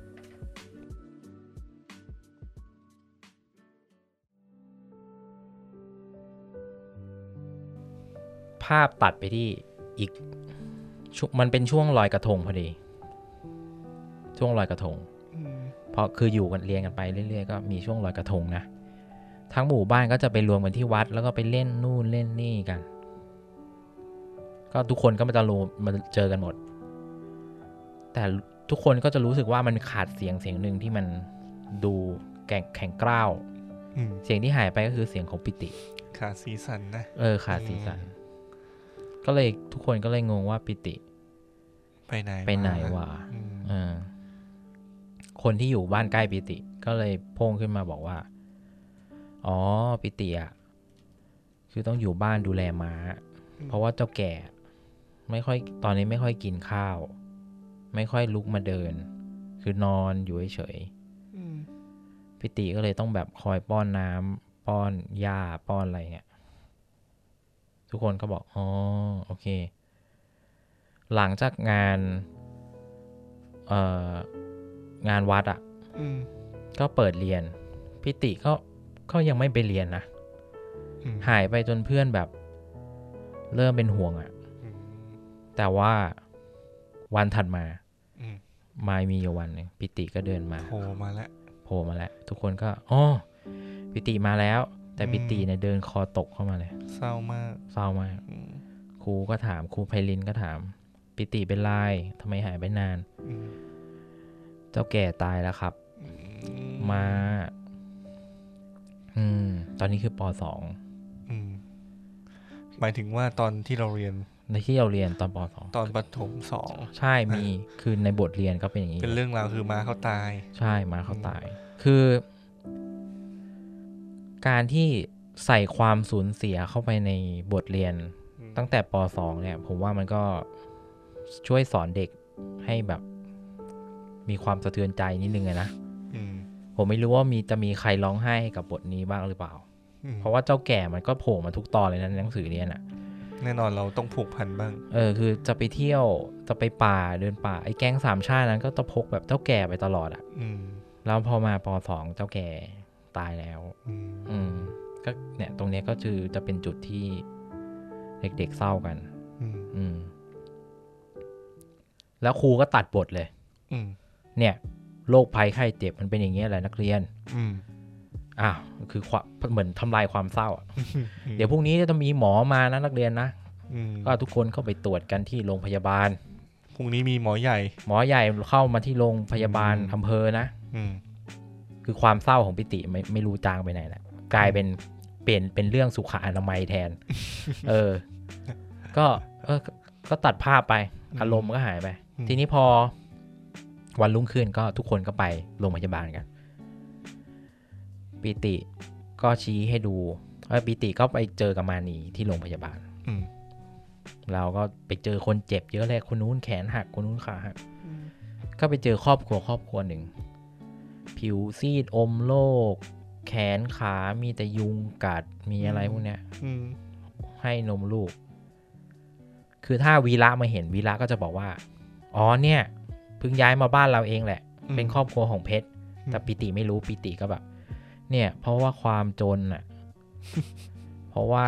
ไม่มีข้าวกินเพราะว่าเลี้ยงลูกไม่ดีเพราะว่าจนเลยมีลูกเยอะก็เลยไม่มีตังค์ปิติพูดยาวเฟื้อยเลยก็เลยทำให้เนี่ยเลี้ยงดูคุณภาพชีวิตไม่ดีนี่แหละคือความต่างของคนรวยกับคนจนอะไรเงี้ยโอ้โหก็เศร้าอยู่ก็ยังปากเสียได้มันตรงนั้นก็ปากเสียอยู่อ่ะก็โอเคเรามาต่อกันครับเพชรเนี่ยหลังจากที่ย้ายเข้าไปที่บ้านปิติอ่ะก็ไปช่วยเขาทำนาทำอะไรพวกเนี้ยแต่ด้วยความที่บ้านนี้ครอบครัวนี้แบบน้องเยอะมากเลยคือมีน้องอีก4คนอ่ะคือบ้านนี้มีลูก5คนแล้วก็จนมากปิติก็เพชรก็เลยอยากจะแบ่งเบาที่บ้านแต่ไม่อยากให้ที่บ้านเป็นห่วงก็เลยแอบไปล้างชามรับจ้างล้างชามที่ร้านก๋วยเตี๋ยวล้างชามก็ได้วันละ10 บาทจนเจ้าของร้านเห็นว่าขยันก็เพิ่มให้เป็น20เอาวันละ20ก็ทำงานอยู่อย่างนั้นเรามีอยู่วันหนึ่งที่ลูกค้าเข้าเยอะมาก 4 ทุ่มแล้วคือที่บ้านก็จะรู้สึกว่าเฮ้ยทำไมเดี๋ยวนี้เพชรกลับบ้านเย็นจังสงสัยเล่นกับเพื่อนแต่วันเนี้ย 4 ทุ่มแล้วยังไม่กลับเพชรเนี่ยไม่เคยบอกที่บ้านเลยไม่เคยบอกเลยว่าไปทำงานที่บ้านก็เป็นห่วงกันก็ไปถามลุงไปถามวีระบอกไม่รู้เหมือนกันครับก็แบบโหตามหากันใหญ่เลยแล้วก็เห็นเพชรเนี่ยเดินโซซัดโซเซกลับบ้านมาด้วยความเหนื่อยแม่เพชรก็ถามไปไหนมาเพชรก็ยื่นมือขึ้นไปข้างหน้าข้างในมีแบงค์เป็นฟอน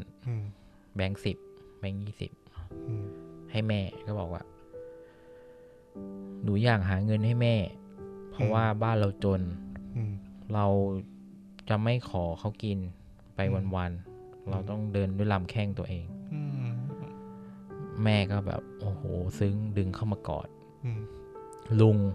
วีระคว้าเงินไม่ใช่ ลุงวีระก็บอกมาอยู่บ้านข้าแล้วน่ะมีอะไรก็บอกข้าสิวะเงินไม่พอก็มาบอกข้าก็ได้ลุงเจ้าของบ้านก็คือเป็นลุงของวีระคิดว่าข้าเลี้ยงดูเองไม่ดีเหรออะไรเงี้ยแต่ด้วยความที่เพชรอ่ะคืออาจารย์รัชนีบอกว่าที่ตั้งชื่อเด็กคนนี้ว่าเพชรอ่ะเพราะว่าเป็นเด็กที่ไม่ยอมอ่อนต่ออะไร เป็นคนที่แข็งแกร่งมีความอดทนแล้วก็เลยตั้งชื่อว่าเพชรพอพูดถึงเรื่องนี้ผมเสริมนิดนึงแล้วทำไมอาจารย์ตั้งชื่อมานีอันนี้พูดไปแล้วใช่ไหมเพราะว่าสระเสียงยาวทำไมมีมานีต้องมีชูใจซึ่งสมัยก่อนมันมีคนอีสานกับคนเหนือเรียนภาษาไทยเล่มเดียวกันก็เลยตั้งชื่อชูใจขึ้นมาเพื่อแก้ปัญหาการออกเสียงของเด็กภาคอีสานเนี่ยอย่างสมมุติว่าภาคอีสานจะออกเสียงชอช้างพูดว่าช้างภาคอีสานจะออกว่าไปขี่สร้างขี่สร้างก็คือจากชอช้างเป็นซอโซส่วนภาคเหนือขี่จ้างจ้างจ้างดูน่ารักอ่ะก็คือชอช้างจอจานอะไรพวกนี้มันจะมีปัญหาเพราะนั้นอาจารย์แกก็เลยตั้งชื่อชูใจเป็นชูใจคือแก้ปัญหาการออกเสียงไม่ได้ตั้งชื่อมันเล่นๆนะไม่ได้ตั้งเล่นๆนะเว้ยชูใจนะเว้ยมีการทำวิจัยมีการรีเสิร์ชมาก็ดีนะจริงหลายๆคนก็จะรีเสิร์ชมาหมดเลยเมื่อกี้เราไปถึงไหนเป็นถึงเพชรถูกไหมครับแม่ก็บอกก็โอเคทีหลังจะทำงานก็บอกด้วยนะก็เพชรก็เลยได้รับการเปิดกว้างว่าเนี่ยวันนี้เราช่วยเราเป็นเด็กร้านก๋วยเตี๋ยวเต็มตัวแล้วแต่ไม่อยากวันนี้ลูกค้าก็เยอะอีกวันหนึ่งหลังจากที่แม่รู้แล้วก็อยากกลับบ้านเร็วๆแต่ตอนนี้มันปาเข้าไปสี่ทุ่มกว่าแล้วก็เลยต้องแบบกลับบ้านทางลัดอันนี้จะเป็นเหตุการณ์ที่น่าตื่นเต้นในหนังสือเรียนเพชรเนี่ยหลังจากที่ล้างจานเสร็จอ่ะเขาพบว่าเขาอ้อมไปหลังไปรษณีย์เนี่ยมันน่าจะเร็วกว่าเพชรก็เลยเดินอ้อมไปข้างหลังมืดๆเมื่อกี้กินโจ๊กมาแล้วโจ๊กมันล้นคอมืดๆระหว่างเดินไปก็ได้ยินเสียงเหมือนคนคุยกันซุบซิบซุบซิบอ่ะเพชรก็เลยเริ่มย่องแล้วใครซุบซิบวะมีพิรุธมากเพชรก็เลยส่องไปเห็นผู้ชายสองคนคนหนึ่งถือเหมือนเป็นแกลลอนข้างในน่าจะใส่น้ำมันซุบซิบกันอยู่แล้วก็มองเห็นยามเดินมาแต่สองคนนี้มันยืนอยู่ในมุมมืดยามก็ค่อยๆเดินเข้ามาเพชรก็เลยมองแบบใจระทึกอ่ะพยายามจะอาจจะยื่นมือในความมืดว่าแบบยามอย่าเดินมายามพอยามเดินมาก็ได้ยินเสียงโอ้ยยามโดนทุบลงไปนอนกับพื้นตอนนี้เพชรไม่อยู่แล้วเพชรวิ่งหันหลังกลับแต่ไม่ได้หนีไม่ได้วิ่งหนีวิ่งไปแจ้งตำรวจพอแจ้งตำรวจก็ระหว่างที่ไอ้สองคนนั้นมันทุบยามเสร็จตอนนี้ยามนอนจมกองเลือดเลยไอ้สองคนเนี้ยก็ค่อยๆลาดแกลลอนน้ำมันรอบๆที่ทำการไปรษณีย์แล้วก็กำลังจะจุดไฟเผาตำรวจเข้ามาชาร์จจุบชาร์จได้ทันเวลาพอดีแล้วก็ด้วยคือที่มาเร็วเนี่ยเพราะว่าการมีแกลลอนน้ำมันกับสถานที่ราชการเนี่ยมันคือการก่อการร้ายแล้วนะเว้ยเนี่ยนะคดีความมั่นคงคดีความมั่นคงเลยนะก็เลยรีบมาแต่ปรากฏว่ายามที่เห็นนะจมกองเลือดไปแล้วโอ้โหน่ากลัวสภาพน่ากลัวมากตอนนั้นน่ากลัวสำหรับเด็กๆนะเด็กๆเรียนคือโดนทุบหัวอะไรอันนี้อยู่ในบทเรียนใช่ไหมอยู่ในบทเรียนเลยฮะมีนะทีนี้พอจับคนร้ายได้จังหวะแบบกำลังจะจุดไฟเลยใช่จังหวะแล้วก็ใส่กุญแจมือซึบๆคนร้ายอ่ะระหว่างที่แบบตำรวจกำลังจะยัดขึ้นรถตำรวจอ่ะคนร้ายก็หันมามองทางเพชรด้วยสายตาโกรธแค้นอันนี้บอกในหนังสือนะสายตาโกรธแค้นมากอีกเด็กเวนแต่สุดท้ายก็ไม่รู้เหมือนกันนะว่าถ้าใครจำได้ก็บอกได้คือไม่รู้เหมือนกันว่ามันจะเผาทำไม ต้องเผาทำไมวะไม่รู้พอไม่รู้ก็เลยทีเนี้ยพอจับคนร้ายได้เพชรก็เลยแบบกลายเป็นคนดังของหมู่บ้านเลยว่าแบบเฮ้ยไอ้นี่เด็กคนนี้มันดีว่ามันจับโจรว่ะทางผู้ใหญ่ก็ให้เงินมาเป็นรางวัลเด็กดี 2,000 บาทจากคนไม่มีตังค์นี้ได้ 2,000 นี่เยอะมากคือทำงานวันละ10 บาทอ่ะนึกภาพแล้วก็แบบเฮ้ยวันนี้ได้ 2,000 ว่ะก็เลยดังเลยพอดังเป็นพลุแตกก็มีทางราชการก็เลยนึกเหมือนมันเหมือนเด็กหลายๆคนที่ไปแข่งอะไรวะที่ไปเป็นเด็กต่างดาวแล้วไปแข่งแล้วแบบพอยื่นเรื่องเหมือนทีหมูป่านึกออกปะที่เป็นติดถ้ำเรื่องเดินเร็วเลยคือพอดังคือดังเนี่ยทำอะไรก็สะดวกสบายเร็วเพราะนั้นเพชรเนี่ยก็เลยมีทะเบียนบ้านมีสิทธิ์เรียนหนังสือแหละนะก็ดูดูเข้าเหมือนเหตุการณ์ปัจจุบันเลยทีเนี้ยก็ทุกคนก็ล้วนแต่ดีใจไปกับเพชรแต่มีอยู่คนหนึ่งมันนั่งเศร้าส้อยคนนั้นก็คือปิติก็นั่งเศร้าอยู่หน้ากระชานนอกกระชานบ้านคือเศร้านั่งเกาะบันไดเพชรเนี่ยเขาจนกว่าเรานะเขาไม่มีอะไรเลยนะหนังสือก็ไม่ได้เรียนแต่พอทำดีก็ดังปิ้งป้างแล้วเราล่ะน้อยใจไปโรงเรียนก็โดนชูใจด่าอ่านหนังสือไม่ออกก็โดนครูตีกลับมาบ้านก็โยนยายด่าเจ้าแก่ก็ตายอีกโหน้อยหนักแต่ว่าตัวเองก็แบบหรือว่าเราจะทำอย่างเพชรดีเริ่มแบบในใจเริ่มแบบอยากจะทำความดีบ้างละก็หันหน้าไปหาหันไปทางขวาเห็นยายกวาดบ้านอยู่ปิติก็เลยยายมาเดี๋ยวกวาดเองไปยายไปดูทีวีดูอะไรไปเดี๋ยวกวาดเองยายบอกกินอะไรมาวะปิติเป็นอะไรวะ ก็จับหัวปิติเขย่าไม่เป็นไรนี่หว่างงหลังจากวันนั้นมาอ้าวปิติก็เริ่มทำตัวดีขึ้นก็ดีไปได้สักพักหนึ่ง ทีนี้พอจะขึ้นชั้นใหม่คือเพชรเนี่ยเนื่องจากมีโอกาสได้เรียนหนังสือแหละแต่บ้านก็ยังจนเหมือนเดิมทุกคนก็เลยคิดว่างั้นเพื่อนๆเราลงขันกันซื้อชุดซื้ออุปกรณ์การเรียนให้เพชรดีกว่าก็นัดกันไปบ้านวีระเพราะว่าเพชรอยู่กับวีระตอนนี้จำได้ไหมเพชรอยู่กับวีระจำได้นะก็นัดกันก็ให้นึกภาพตอนเนี้ยเป็นเช้าวันหนึ่งเสียงนกร้องแดดส่องเข้ามาในห้องนอนแล้วก็ได้ยินเสียงกิ้งก็มีมือยื่นออกมาตบนาฬิกาปลุกโป๊ะแล้วก็หันมาดูเฮ้ยทำไมปลุกตั้งเวลาปลุกผิดสายแล้วนี่หว่าอะไรเงี้ยก็รีบวิ่งแต่งตัวออกไปนอกบ้านคาบขนมปังไปด้วยนี่เหมือนการ์ตูนญี่ปุ่นก็บอกวันเนี้ยเราต้องซื้อเครื่องเขียนให้เพชรนี่หว่าชายคนนั้นก็คือปิตินั่นเองเป็นคนดีแต่ตื่นสายแหละก็ไปตอนนี้ที่บ้านที่หมู่บ้านนี้ก็เริ่มมีแบบศูนย์การค้าไม่ใช่ศูนย์การค้าเริ่มมีแบบซูเปอร์มาร์เก็ตที่แบบมี2 ชั้น 3 ชั้นกิติก็เดินเข้าไปในซูเปอร์มาร์เก็ตเพื่อมองหาสมุดก็น่าจะอยู่ชั้น2กิติก็เดินขึ้นไปชั้น2เดินขึ้นไประหว่างบันไดก็จะมีป้ายโฆษณาลูกอมรสใหม่ช็อกโกแลตอะไรอย่างเงี้ยปิติก็เลยแบบโหใจสั่นเลย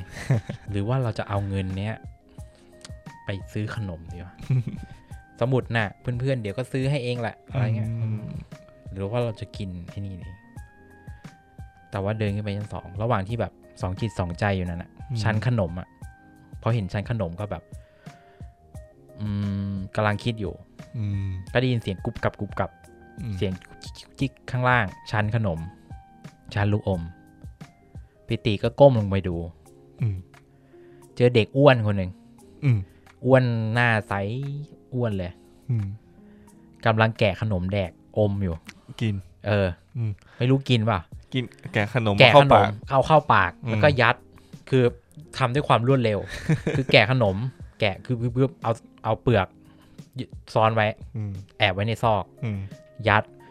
พอยัดเสร็จยังไม่ได้ทันเคี้ยวเลยแกะห่อใหม่แกะอมยัดแกะอมยัดโอ้โห 4-5 อันแล้วก็ลุกไปหายไปแวบหนึ่งกลับมาแก้มไม่มีขนมแล้วแต่ก็ลงนั่งใหม่แล้วก็แกะอมแล้วก็ยัดเศษเปลือกแกะอมยัดเศษเปลือกวนอย่างนี้อยู่2รอบพอรอบที่3เดินมาจะอ้วนก็มาเจอสายตาก็หันไปมองเห็นปิติปิติก็ประสานสายตากันชิงปิติก็บอกทำไรน่ะรู้นะทำไรอยู่เดี๋ยวจะฟ้องพนักงานเดี๋ยวดูเหอะฟ้องพนักงาน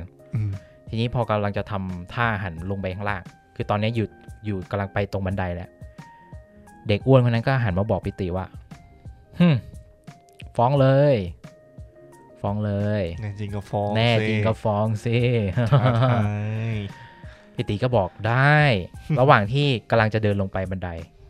พนักงานเดินสวนขึ้นมาพอดีปิติก็ทำหน้าเสร็จแน่โดนแน่แต่พนักงานพูดขึ้นมาว่าอ้าวคุณหนูอยู่ที่นี่เองตามหาซะทั่วแน่อะไรเงี้ยปิติก็แบบหน้าเหลอไอเด็กอ้วนก็สะแยะยิ้มกูชนะเด็กอ้วนก็บอกเดี๋ยวลงไปแล้วก็หันหน้ามาบอกปิติแล้วก็ยักคิ้วให้แล้วก็บอกแล้วเห็นปิติกำตังอยู่ก็บอกนายอยากได้ลูกอมเปล่านายทำแบบเราสิมานั่งข้างๆนี่มาเดี๋ยวสอนให้ก็สอนแกะเปลือกสอนเอาลูกอมยัดกระพุ้งแปะกระพุ้งแก้มแล้วเด็กอ้วนก็ยื่นถุงพลาสติกให้เดี๋ยวนายเข้าน้ำแล้วก็ไปคายใส่ถุงพลาสติกแล้วก็มาใหม่ปิติก็รู้สึกแยงๆนิดนึงแหละแต่ว่าลองทำของฟรีเราเลยลองทำมาชุดหนึ่งเนี่ยเราได้ทั้งขนมเราได้ทั้งสมุดให้เพชรเลยนี่หว่าก็ดีว่ะแล้วก็เอ็มเด็กอ้วนคนเนี้ยก็บอกว่าสวัสดีเราชื่อเอ็มนะแนะนำตัวแล้วนายล่ะชื่ออะไรปิติก็ชื่อเพชรน่ะ เท่นะเกิดจะทำผิดโยนขี้เลยฮะเหมือนนั่งเครื่องยังเครื่องเพชรอยู่อิจฉาแบบเป็นคนโด่งดังก็เลยโยนทำบาตรโยนขี้โยนขี้ให้เพชรคือขโมยอ่ะเราจะไม่ใช้ชื่อตัวเองขโมยชื่อเพชรน่ะอ๋อเพชรโอเคเพชรลองทำตามเรานะอะไรเงี้ยทีเนี้ยก็ทั้งสองเสร็จสมอารมณ์หมายคือได้สมุด ได้ลูกอมแล้วก็ลงมาข้างล่างก็มีรถเบนซ์มาจอดหน้าซูเปอร์มาร์เก็ตเอี๊ยดคนขับรถใส่สูทแล้วก็เดินมาเปิดประตูคุณหนูเอ็มครับเชิญขึ้นรถครับคุณหนูเอ็มก็เดี๋ยวเราไปก่อนนะแล้วก็ไหนเพชรก็เป็นเพื่อนกับเราละจริงๆก็คือปิตินั่นแหละไหนเพชรก็เป็นเพื่อนกับเราแล้วล่ะเดี๋ยวเราให้ลูกอมนายไปนะก็เอาลูกอมที่อมใส่ถุงเนี่ยยื่นให้ปิติแล้วบอกไปก่อนนะเดี๋ยวเราก็จะเจอกันใหม่เพราะว่าเรามาทุกๆเสาร์อาทิตย์พอขึ้นรถเบนซ์ไปก็แล่นออกไปเพชรก็งงเด็กคนนี้คือใครวะพนักงานก็บอกว่าอ๋อไฮโซมากเลยเป็นไฮโซน่ะคือตามท้ายหมู่บ้านได้ไหมมันมีกลุ่มหมู่บ้านเศรษฐีอยู่ชื่อว่าเน็กต้าวิวในนั้นก็จะมีพวกสนามกอล์ฟมีบ้านตากอากาศของพวกเศรษฐีอ่ะเศรษฐีในเมืองก็คือวันว่างๆก็จะมาตีกอล์ฟกันหรือว่ามานอนพักผ่อนหย่อนใจกันโอ้ลูกคนรวยนี่หว่าแล้วก็หันไปดูนาฬิกา จะเลยเวลานัดเลยดีกว่าก็รีบวิ่งไปบ้านวีระพอไปถึงบ้านวีระก็จะพบว่าชูใจกับมานีมาแล้วก็ปิติก็ยิ้มแย่ๆชูใจบอก มาสายอีกแล้วนะ เฮ้ยเรามาสายเพราะว่าเรามีขนมมาให้น่ะก็ยื่นขนมไปติดสินบนแก้เขินนั่นแหละแก้เขิน ชูใจก็บอกโอ้นี่มันขนมของแพงนี่เอามาได้ยังไงในโฆษณาเลยมีตังเหรอลูกตั้ง5บาทเลยนะลูกอมอ่ะโอ้โหลูกอมลูกละ5บาทลูกใหญ่นะพี่ตีก็บอกเอาไปเลยเราให้ก็รับกันมากินคือระหว่างที่2คนนั้นกินกันอย่างแบบหวานนี่นะแต่แปลกๆนะกินแปลกๆว่ะกินแปลกๆแล้ว2คนนั้นมานีกับชูใจก็กินกันมาพี่ตีก็มองแบบหน้าแย่ๆเริ่มแบบรู้สึกผิดอ่ะทำแบบมานีจับสังเกตได้ปิติเป็นไรอ่ะทำไมทำหน้าอย่างนั้นอ่ะอ๋อเปล่าไม่มีอะไรไม่มีอะไรก็ชูใจก็คาดคั้นออกมาปิติก็เลยเล่าความจริงว่าจริงๆไอ้ขนมที่พวกเธอกินกันอยู่น่ะเราอมมาหมดแล้วล่ะ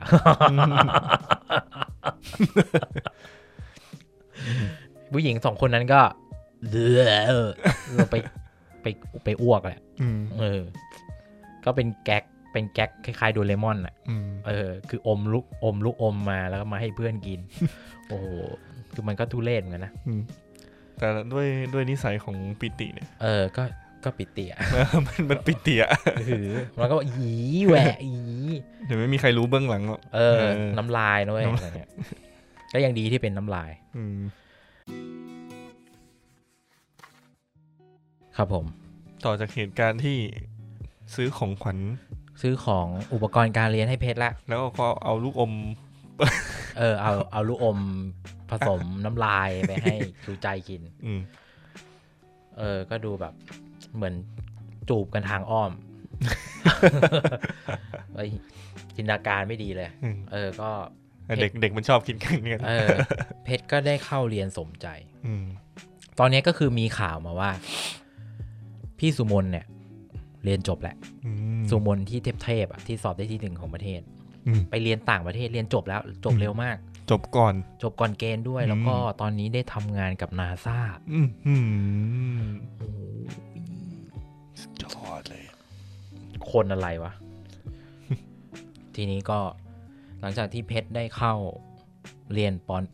.1 ตามเพื่อนไปปออื่นกันแล้วปสามแล้วมั้งก็ที่โรงเรียนก็มีงานกลุ่มแบบกลุ่มใหญ่ทำข้ามชั้นได้ให้เป็นสำรวจป่า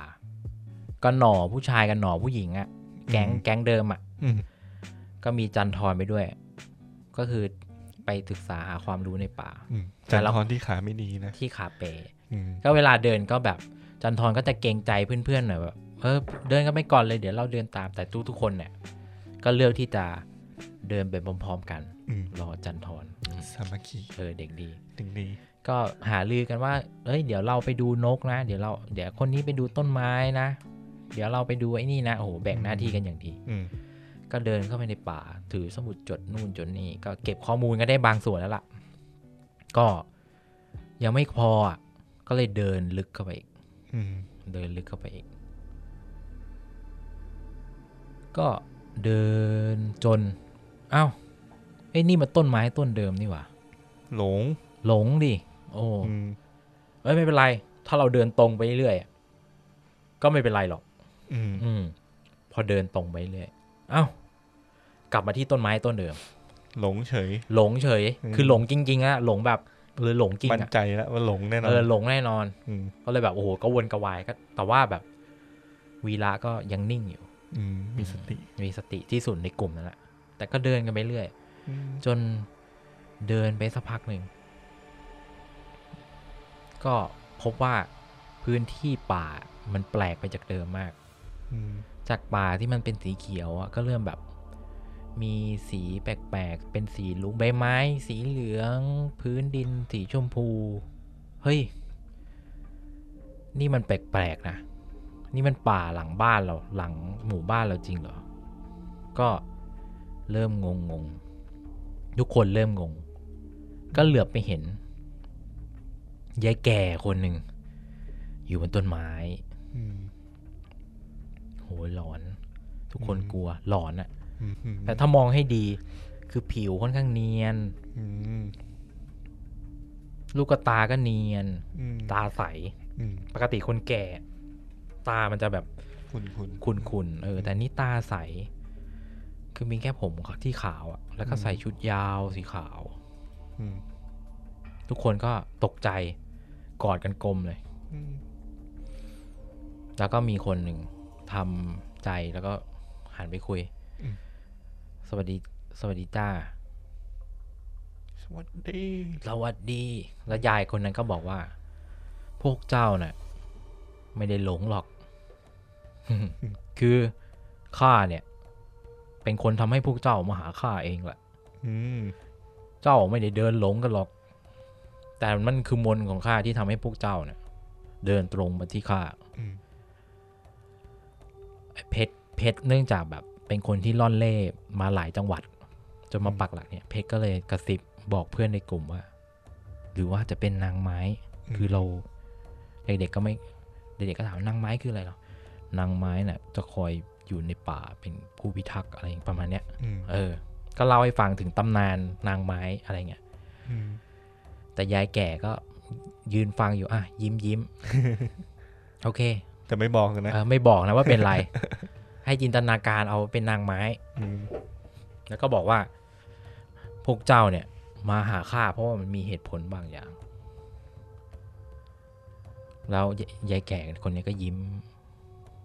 มแล้วก็มองไปที่เพชรพอเพชรเป็นคนพูดถึงนางไม้ก่อนยายแก่มองไปที่เพชรแล้วก็บอกว่าเจ้าน่ะเกิดมาอาภัพต่อไปอาจจะพบเจอกับการลาจากอันแสนสาหัสก็ไม่ให้การหมายถึงว่ามีการพบมีการพลากเป็นปกติของมนุษย์เราเจ้าอย่าเก็บมาคิดอะไรมากมายแต่หลังจากนั้นน่ะถ้าเจ้าตั้งใจอ่ะเจ้าก็จะพบแต่สิ่งที่ดีแล้วก็เจ้าเนี่ยโตไปอาจจะมีเพื่อนแปลกๆบ้างก็อย่าไปใส่ใจอะไรมากเจ้าน่ะเป็นคนดีก็จะประสบความสำเร็จอันนี้คือเพชรคำมันจะงงๆไหมabstract abstract หน่อยก็คืออาจจะเจอการลาจากแต่ว่าโตขึ้นไปเดี๋ยวมันก็ดีเองแล้วก็อาจจะมีเพื่อนแปลกๆนะอะไรเงี้ยก็บอกให้ฟังแล้วก็หันมาทางมานีที่ยืนถัดมาเจ้าเนี่ยเป็นคนพิเศษนะเป็นคนที่มีพลังแก่กล้าพลังจิตแก่กล้าเจ้าอ่ะเวลาเจ้าจะตัดสินใจทำอะไรเนี่ย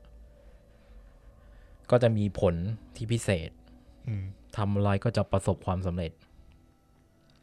เวลาเจ้าคิดอะไรได้นะให้เจ้าทำไปเลยอย่าไปกลัวเพราะพลังของเจ้านั้นแก่กล้ายายแก่ก็หันไปทางชูใจบอกชูใจว่าเจ้าน่ะพบกับความทุกข์มาตั้งแต่เด็กขาดความรักแต่ต่อไปเนี้ยภายใน3ปีน่ะเจ้าจะพบกับคนในดวงใจที่เจ้าตามหามานานมาชูใจก็หน้าแดงขึ้นมาหรือว่าจะเจอคนรัก เด็กป.3 หรือว่าจะเจอคนรักนะเจ้าเนี่ยเป็นคนที่เก่งศิลปะก็ขอให้ดำเนินงานทางศิลปะไปแล้วก็หันหน้ามาที่จันทรคือใครจำได้ปะจันทรคนขาเป๋ก็บอกว่าเจ้าน่ะไม่ต้องกังวลมากอีกไม่เกิน3ปีน่ะขาเจ้าจะเป็นปกติโหยิ้มเลยจันทรยิ้มแล้วก็หันมาที่ปิติเจ้านี่มันทะเลนนะ คือตอนนี้เห็นว่ากลับตัวกลับใจได้ก็โอเคแต่อย่าโผงผางให้มันมากนักถ้าไม่ไหวก็ลาออกมาเอาไม่ใช่เยอะ โตไปก็อาจจะทำค้าขายประสบความสำเร็จนะ เหมือนข้ามไปเลยวะครับเราต้องข้ามนี่ครับคือปิติโตมาก็จะดีดีนะก็หันไปที่มานะพี่ของมานีเจ้าเนี่ยคำนวณเก่งนะแต่โตไปเนี่ยจะเป็นคนที่ทำงานที่มีเกียรตินะก็ขอให้ตั้งใจรักษาเกียรติให้ดีสุดท้ายหันไปที่วีระคือคนที่เป็นดูเป็นหัวหน้าที่สุดในกลุ่มเลยหันไปที่วีระแล้วก็บอกว่าเฮ้เจ้าเนี่ยเป็นคนเก่งนะเร็วๆนี้จะสร้างชื่อเสียงให้แก่ตัวเองจะช่วยประเทศชาติได้แต่จงระวังไว้บ้านปลายชีวิตของเจ้านะจะทุกข์อย่างแสนสาหัสขอให้ตั้งสติดีๆแล้วผ่านพ้นมันไปให้ได้ท่านั้นยายแก่ก็เลิกคิวขึ้นมาเหมือนมีอะไรมาข้างหลังยายแก่ก็บอกเด็กๆว่ามานี่มาหลบก่อนพอเด็กๆไปหลบยายแก่ก็หันไปที่ลานกว้างลานหนึ่งบนลานนั้นนะมีบ่อน้ำแล้วก็มีแสงเจ็ดสีลงมาเรียกว่ารุ้งมีรุ้งมายายแก่ก็เล่าให้เด็กๆฟังว่าเนี่ยรุ้งชนิดเนี่ยฮะตอนนี้คุณแม็กหักที่รองแก้วผมหักเลยผมก็ตกใจเลยครับรุ้งเนี่ยทุก100 ปีเนี่ยมันจะลงมาครั้งหนึ่งเดี๋ยวเจ้าดูดีๆว่าลุงนี้พิเศษยังไงสักพักหนึ่งหลังจากที่จับจ้องก็มีสัตว์วิเศษรูปร่างประหลาดลำตัวมีเจ็ดสีลงมาแล้วก็กินน้ำในบ่อนั้นไม่รู้ว่าเรียกตัวอะไรดีเหมือนกันให้เราเรียกผมก็ไม่รู้จะเรียกตัวอะไรแต่เป็นตัวประหลาดเป็นยูนิคอร์นอ่ะเจ็ดสีอ่ะแล้วก็มากินน้ำในบ่อเขาพบเจอยูนิคอร์นเสร็จยูนิคอร์นก็ทิ้งขันใบหนึ่งสีทองไว้ก็บินกลับไปทางสายลุงที่มันโค้งมายายแก่ก็เดินไปเก็บขันสีทองนั้นไว้แล้วก็พูดกับเด็กๆว่าเนี่ยทุก100 ปีเนี่ยข้าจะได้ขันสีทองแบบนี้มาใบหนึ่งตอนเนี้ยมีเป็นล้านใบแล้วมานะฟังดังนั้นมานะโหด้วยความที่เป็นคนเก่งคณิตศาสตร์มากๆสายคำนวณทุก100 ปีมี50-60 ล้านใบบูบูบับนั่นมันตอนที่กำเนิดโลกแล้วนี่นะช่วงที่กำเนิดโลกพอดีเลยจะกำเนิดโลกเลยแสดงว่าได้มาตั้งแต่ช่วงกำเนิดโลกนั่นแหละไม่แปลกนะมานะก็แบบโอ้โหแล้วมันจะใช่นางไม้จริงๆเหรอวะแค่ขี้มูกอยู่ไม่น่าใช่อาจจะไม่ใช่นางหรือว่านางไม้อยู่มาตั้งแต่กำเนิดโลกแปลกดีก็ยายแก่ก็บอกว่าพวกเจ้าเนี่ยตื่นตาตื่นใจกับที่นี่สินะอยากหยิบอะไรก็หยิบชูใจเก่งศิลปะลองเอาผีเสื้อไปวาดเล่นดูไหมส่วนเพชรเจ้านะชอบปั้นดินไม่ใช่เหรอชอบก่อสร้างเนี่ยลองเอาดินอันนี้ไปปั้นดูมานีก็ได้รับอะไรหลายๆอย่างระหว่างที่ทุกคนกำลังทำกิจกรรมแบบเอานู่นเอานี่หยิบนู่นหยิบนี่ทุกคนก็สว่างวาบแล้วก็กลับไปที่ชายป่างงทุกคนงงกับภาพที่เกิดขึ้นว่าเมื่อกี้มันคืออะไรเกิดอะไรขึ้นก็ปรากฏว่าหรือว่าจะเป็นนางไม้มาให้พรอะไรวะเนี่ยแต่วีระโพงขึ้นมาบอกไม่ใช่หรอกมันคือภาพหลอนวีระคือคนที่ไม่เชื่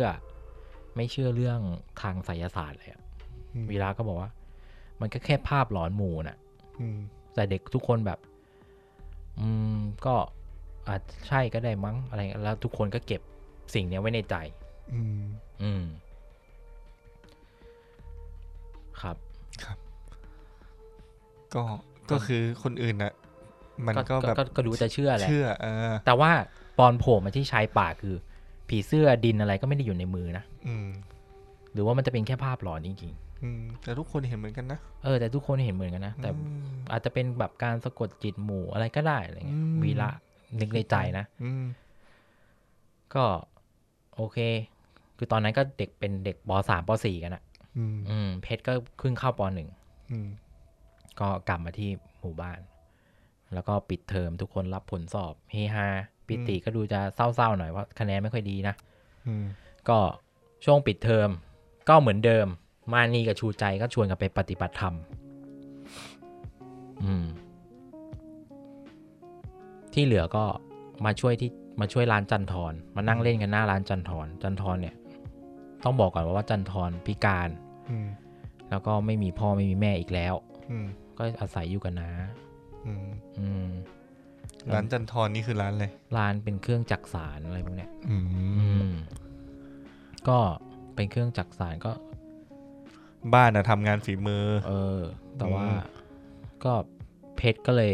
อาศัยจังหวะเนี่ยคือชอบปั้นดินปั้นอะไรพวกเนี้ยนี่ก็ชอบงานฝีมือเหมือนกันใช่เพชรก็เลยลองปั้นหมูหมากาไก่มาลองขายฝากขายที่ร้านจันทร์คือตอนเนี้ยเพชรแบบไม่ได้ล้างจานก๋วยเตี๋ยวแล้วอ่ะเพชรก็มาปั้นไอ้นี่ลองปั้นไอ้นี่เสริมด้วยละกันมานะที่อ่านหนังสือการ์ตูนเยอะก็เลยเสนอว่าเอ้ยลองปั้นตัวการ์ตูนนี่มันจะขายได้ดีขึ้นก็เกิดเป็นธุรกิจของเด็กๆกันขึ้นแล้วยังไงต่อครับแล้วก็หลังจากช่วงที่ทุกคนกำลังปั้นปิติก็นั่งซึมกับคะแนนสอบตัวเองอยู่ก็มีรถมาจอดหน้าร้านเอี๊ยดเปิดประตูขึ้นมา รถเบนซ์คันเดิมๆเงาก็มีเด็กอ้วนเดินลงมาว่าไงเพชรไอเอ็ม แต่เรียกเพชรก็งงลุกขึ้นมาเพชรก็บอกว่าอะไรวะใครวะเนี่ยพอตอนแรกอ่ะไปหลอกไว้ไอ้นั่นมันหลอกไว้ปีติอ่ะไปหลอกไว้ใช่ไอ้เพชรตัวจริงได้ยินเข้าก็งงสิงงเพชรตัวจริงก็ฮะไอ้อ้วนก็เดินมาแล้วก็เดินผ่านหน้าเพชรไปอ้าวเรียกกูไม่เหรออะไรเงี้ยแล้วก็ไปยืนที่หน้าปิติก็เหงื่อแตกพักคือความแตกว่าไปหลอกไว้ว่าชื่อเพชรนะอะไรเงี้ยระหว่างที่พอมาคุยกับเพชรคุยกับปิติก็แนะนำให้ทุกคนรู้จักแต่มันมีเด็กบางคนคือชูใจรู้จักเอ็มเพราะว่าเห็นเอ็มมาบ่อยก็รู้ว่าเอ็มในนิสัยไม่ดีชูใจก็กระซิบบอกมานีว่ารู้ป่ะเนี่ยคนชื่อเอ็มในนิสัยไม่ดีเลยนะแต่ว่าดูเหมือนเอ็มจะแบบได้เพื่อนคนแรกเป็นปิติอ่ะก็เลยแบบดีใจแล้วก็เลยเอ็มก็เลยมาขอว่าขอเป็นเพื่อนด้วยคนสิทุกคนก็หันไปมองมานีคือคิดว่ามานีเป็นผู้นำกลุ่มแล้วตอนเนี้ยคือเก่งศาสตร์ มานีก็บอกว่ามานีก็นึกถึงคำพูดของหญิงแก่ในป่าเจ้าตัดสินใจอะไรอ่ะก็ทำไปเลยไม่มีผิดหรอกทำอะไรก็จะประสบความสำเร็จนั่นแหละมานี้ก็คิดอยู่ในใจสักพักหนึ่งก็บอก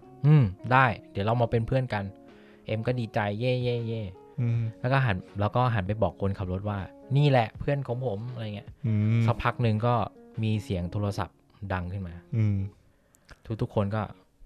เหลอหลาตาโตเอ็มก็ควักโทรศัพท์ขึ้นมาจากในกระเป๋ากางเกงวิดีโอคอลกับผู้หญิงคนหนึ่ง ตอนนั้นเด็กทุกคนแบบอึ้งอ่ะว่าแบบเฮ้ยทำไมรวยยังไม่มีมือถือด้วยมือถือจอสีมีกล้องก็วิดีโอคอลกับผู้หญิงอีกคนหนึ่งวิดีโอคอลบอกว่าว่าไงเอ็มก็บอกว่าไงแอลชื่อเอ็มกับแอลรู้แหละผู้หญิงคนนั้นชื่อแอลก็บอกว่าอยู่ไหนอ่ะอยู่ตลาดอ่ะเห็นแมวฉันไหมแอลบอกเห็นแมวไหมแมวตัวสีขาวน่ะแมวก็บอกว่าเอ้ยไม่ใช่ เอ็มก็บอกว่าไม่เห็นเลยไม่ได้อยู่กับเธอเหรอปล่อยไว้ที่บ้านใช่ไหมล่ะก็บอกใช่ใช่ใช่ใช่งั้นก็บอกแอลบอกเอ็มว่างั้นกลับบ้านไปฝากหาแมวให้ด้วยนะแมวหายไปอะไรเงี้ยก็โอเคแมวแอลหายไปส่วนแอลน่ะกำลังเดินช้อปปิ้งกับมาม่าน่ะรวยจังวะรวยจังโอ้โหคือตอนนั้นตอนที่มันบรรยายแบบแรดเหมือนกันนะช้อปปิ้งกับมาม่าอยู่อ่ะส่วนแดดดี้กำลังตีกอล์ฟอ่ะอะไรเงี้ยคือตีกอล์ฟในหมู่บ้านแหละหน้าตาของแอลในวิดีโอคอลเนี่ยคือเหมือนกับเอ็มเลยเหมือนกับเอ็มก็เป็นพี่น้องฝาแฝดเหมือนเอ็มถือกระจกเป็นถือกระจกแต่ว่าตอบผมเป็นพี่น้องฝาแฝดที่เป็นแฝดคนละเพศก็ชื่อเอ็มกับแอลแหละก็คือเอ็มเนี่ยชื่อจริงชื่อเอกพันธ์แอลชื่อจริงชื่อเอกพิมพ์ประมาณนั้นทีนี้พอเอ็มได้รับสายว่าต้องไปหาแมวอ่ะอะไรเงี้ยก็แบบบอกคนขับรถเฮ้ยงั้นบอกเพื่อนๆบอกเฮ้ยงั้นไปเที่ยวบ้านเราไหมบ้านเราอยู่ในหมู่บ้านนู้นเองทุกคนบอกโอ้น้ำมันเน็กเน็กต้าวิวนี่ว่าหมู่บ้านเศรษฐีนี่ว่า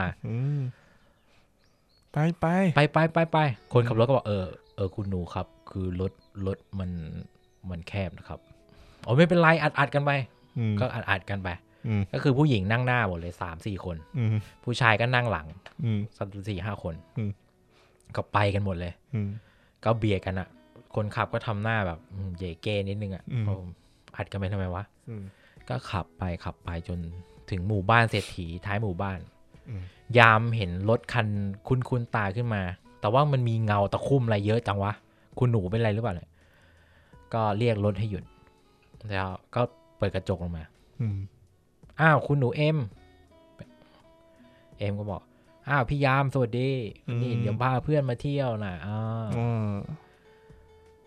วิดไวกระตู้กันยามก็บอกโอเคเด็กคงไม่มีอะไรร้ายแรงหรอกก็ปล่อยเข้ามาก็ไปที่หมู่บ้านก็เข้าไปถึงไปจอดหน้าคฤหาสน์หลังใหญ่บ้านของคุณเอ็มนั่นเองใหญ่มากคือบ้านนี้ในหมู่บ้านนี้ก็เป็นหมู่บ้านคนรวยทั้งนั้นแหละเอ็มก็เชิญเข้าในคฤหาสน์โบกมือเข้าไปโอ้โหทุกคนตาลุกวาวแบบไม่เคยเห็นนู่นเห็นนี่ของแบบเศรษฐีอ่ะทีนี้คุณเอ็มก็ไปชวนไปเดินที่ระเบียงบ้านเพราะว่าวิวสวยมากๆที่ระเบียงบ้านก็จะมองเห็นภูเขาเห็นต้นไม้เห็นทุ่งนาโหโคตรสวยเลยทีนี้คุณเอ็มก็โชว์ว่าเนี่ยถ้าอยากเห็นชัดๆนะเอากล้องส่องทางไกลไปดูก็ยืนกล้องให้เอาวีระก็รับไปก่อนทีนี้โทรศัพท์เข้าพอดีฮัลโหลแดดดี้เหรออ๋อแดดดี้ตีกอล์ฟอยู่เหรอปรากฏว่าคนรับไม่ใช่แดดดี้เป็นคนขับรถเพราะว่าไม่ใช่คนขับรถเดี๋ยวเป็นลูกน้องลูกน้องผู้ติดตามผู้ติดตามก็บอกว่าเนี่ยคือคุณผู้ชายน่ะเบาหวานกำเริบน่ะต้องส่งคนมารับหน่อยได้ไหมอยู่สนามกอล์ฟเนี่ยคุณหนูช่วยส่งคนมารับหน่อยครับเพราะว่าคนขับรถคุณหนูเอาไปเที่ยวเล่นแล้วครับก็เลยต้องส่งคนขับรถไปอะไรประมาณนี้ต้องส่งรถไปเพราะรถมีอยู่คันเดียวอะรถมีอยู่คันเดียวมาคันเดียวแหละคุณเอ็มวางสายเสร็จก็บอกเดี๋ยวยังกลับกันไม่ได้นะตอนนี้เพราะว่าเดี๋ยวให้รถไปรับพ่อก่อนรับแดดดี้ก่อนวีระก็หันมาแต่ในมือมีกล้องส่องทางไกลอยู่วีระก็ส่องไปก็เห็นคฤหาสน์หลังใหญ่ใหญ่ที่สุดในหมู่บ้านแล้วก็ถามเอ็มว่าคฤหาสน์หลังนั้นของใครเหรออยู่แบบชายป่าสูงมากเลยเอ็มก็เป็นเจ้าของโครงการหมู่บ้านเนี่ยนะมีอะไรเหรอวีระก็เลยบอกว่าอ๋อไม่มีอะไรหรอกอยากรู้น่ะแมวของเธอสีขาวใช่ไหมอ๋อใช่ใช่ใช่แมวของพี่เราไม่ต้องไปหาแล้วนะแมวของเธอน่ะตายแล้วตายยังไงโดนคือเห็นนอนตายตรงนั้นน่ะน่าจะโดนไฟฟ้าช็อตอะไรประมาณนี้ส่องไปเนี่ยคือเห็นรั้วแล้วก็มีแมวนอนตายอยู่ก็เลยบอกเอ็มว่าไม่ต้องไปหานะเจอแล้ว แต่เป็นศพไปแล้วน่ะ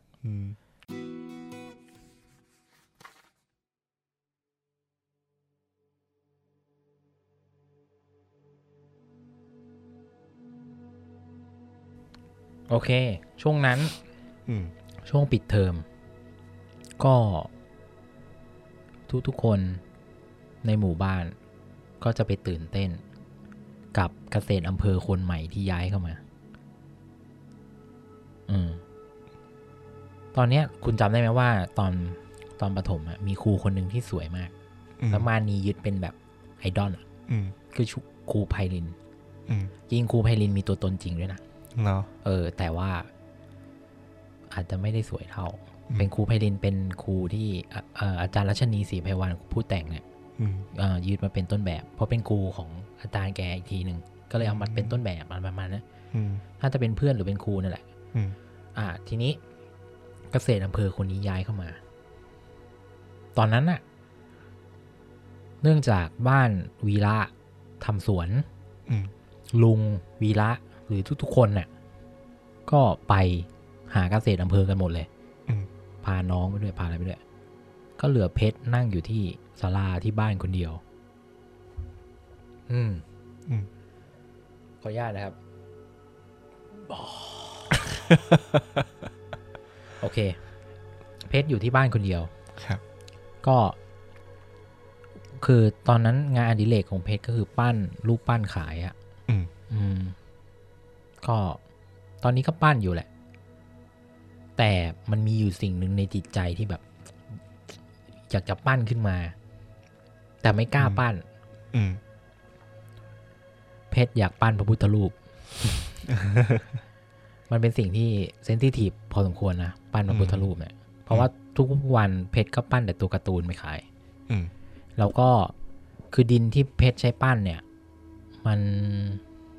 มันแตกง่ายอ่ะคือทำไงก็ตากแดดสักพักดินมันแตกอ่ะเลยไม่กล้าปั้นพระพุทธรูปเพราะว่ากลัวพระพุทธรูปแตกด้วยมันลิงก์กับเรื่องเมื่อกี้เว้ยเฮ้ยใช่ป่ะเพชรก็เลยเครียดเดินไปเดินมาคือตอนนั้นเพชรอยู่คนเดียวในบ้านเดินไปเดินมาอยู่ดีๆข้างหน้าก็สว่างวาบวับมาอีกแล้วเพชรเห็นดินหลากสีที่มันสวยตรงนั้นอ่ะนี่มันดินแบบเดียวกับที่เราเห็นในนิมิตเลยนี่หว่าที่ไปเจอกับยายแก่เพชรก็ดีใจนี่แหละเวลาของเราขุดดินขึ้นมาเอาดินมาแล้วก็เร่งปั้นพระพุทธรูปทีเนี้ยเพชรรู้สึกว่าในขณะที่ปั้นเนี่ยเขาไม่ได้ปั้นอยู่คนเดียว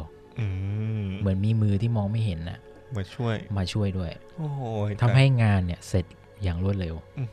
แล้วก็เป็นฝีมือพระพุทธรูปที่ประณีตมากเหมือนกับสวรรค์มันสร้างมาเป็นก็อดแฮนด์สร้างขึ้นมาตอนนี้ทุกคนแบบ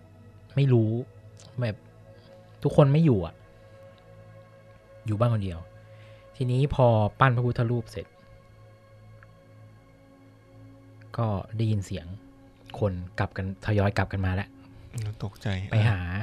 ไม่ได้ตกใจเพชรก็รีบเราตกใจเราตกใจนึกว่าได้ยินเสียงคนทยอยกันออกไปทยอยที่มาช่วยไม่ใช่โหหลอนเลยเพชรก็เลยรู้สึกว่าอ้าวพ่อแม่จะกลับกันมาแล้วนี่หว่าเพชรก็รีบเอาพระพุทธรูปไปซ่อนพอไปซ่อนเสร็จก็โอเคก็คุยสเปรย์ละโดยที่ทุกคนไม่รู้ว่าเพชรปั้นพระพุทธรูปไว้พอมีวันนึงเพชรต้องแบบไปขุดหน่อไม้อ่ะเพื่อแบบปกติเพชรเนี่ยเขาจะยิงไก่ป่าเพื่อมาทำแกงป่าไก่แกงไก่ขุดหน่อไม้ทำแกงหน่อไม้อะไรเงี้ยคือไม่มีเงินไปซื้อของก็ต้องหามาทำเองวันนี้เพชรก็ไปขุดแต่คนอยู่บ้านกันเยอะอ่ะกลัวก็เลยแบกพระพุทธรูปไปด้วยแบกไปนี่คนไม่รู้เลยนะไม่แบบคือไปขุดหน่อไม้แกต้องแบบใส่ตะกร้าอะไรไปไงก็เอาพระพุทธรูปเนี่ยเหมือนใส่ตะกร้าแล้วก็คุมไว้ไม่มีคนเห็นก็ไปเพชรก็เดินไปเดินไปไปถึงจุดที่ขุดหน่อไม้ประจำ ก็ไปเจอตายิ้มบอกอ้าวเพชรมาขุดหน่อไม้เหรอตายิ้มก็บอกว่าเพชรก็บอกใช่ตามาทำอะไรแถวนี้อ๋อตาหามีดอยู่นะมีดตาหายอ่ะเพชรก็บอกขอให้เจอเร็วนะตาอะไรเงี้ยเพชรก็เดินเข้าไปขุดหน่อไม้ระหว่างที่กำลังจะขุดรู้สึกหนักหลังอ่ะต้องวางแล้วก็มองไปเห็นขอนไม้ที่ถูกตัดแบบนึกสภาพต้นไม้ที่ถูกตัดแล้วแบบข้างบนเป็นฐานอ่ะเป็นมองเห็นวงปีต้นไม้อ่ะเป็นโคนต้นไม้ใช่ที่ถูกตัดเพชรก็เลยปูนก็ยังไม่แห้งนี่หว่าเดี๋ยวเอามาตากไว้ตรงนี้แล้วกันแล้วแล้วก็ขุดหน่อไม้โลเคชั่นดีโลเคชั่นดีเพชรก็บอกนี่มันมีดใครวะมีดของตายิ้มหรือเปล่าเพชรก็จะไปเรียกตายิ้มขี้เกียจถือมีดไปเรียกตายิ้มแทนโอ้โหแต่พอออกไปหาไม่เจอหาตายิ้มไม่เจอแต่บังเอิญตายิ้มเดินเข้ามาอ้าวมีดอยู่ที่นี่นี่เองแล้วก็หันไปฮะพระวันก่อนไม่มาอยู่ตรงนี้วันก่อนไม่ได้อยู่นี่นี่ปาฏิหาริย์อะไรสักอย่างโอ้โหแล้วสีสันสวยคือดินสวยปานีดและตายิ้มเนี่ยคือรู้ว่าเพชรอ่ะปั้นอันนี้ฮะปั้นการ์ตูนขายแต่ตายิ้มอ่ะรู้อ่ะว่าเพชรอ่ะฝีมือไม่ได้เท่านี้แน่หรือว่าพระองค์เนี้ยเป็นเทวดาสร้างมา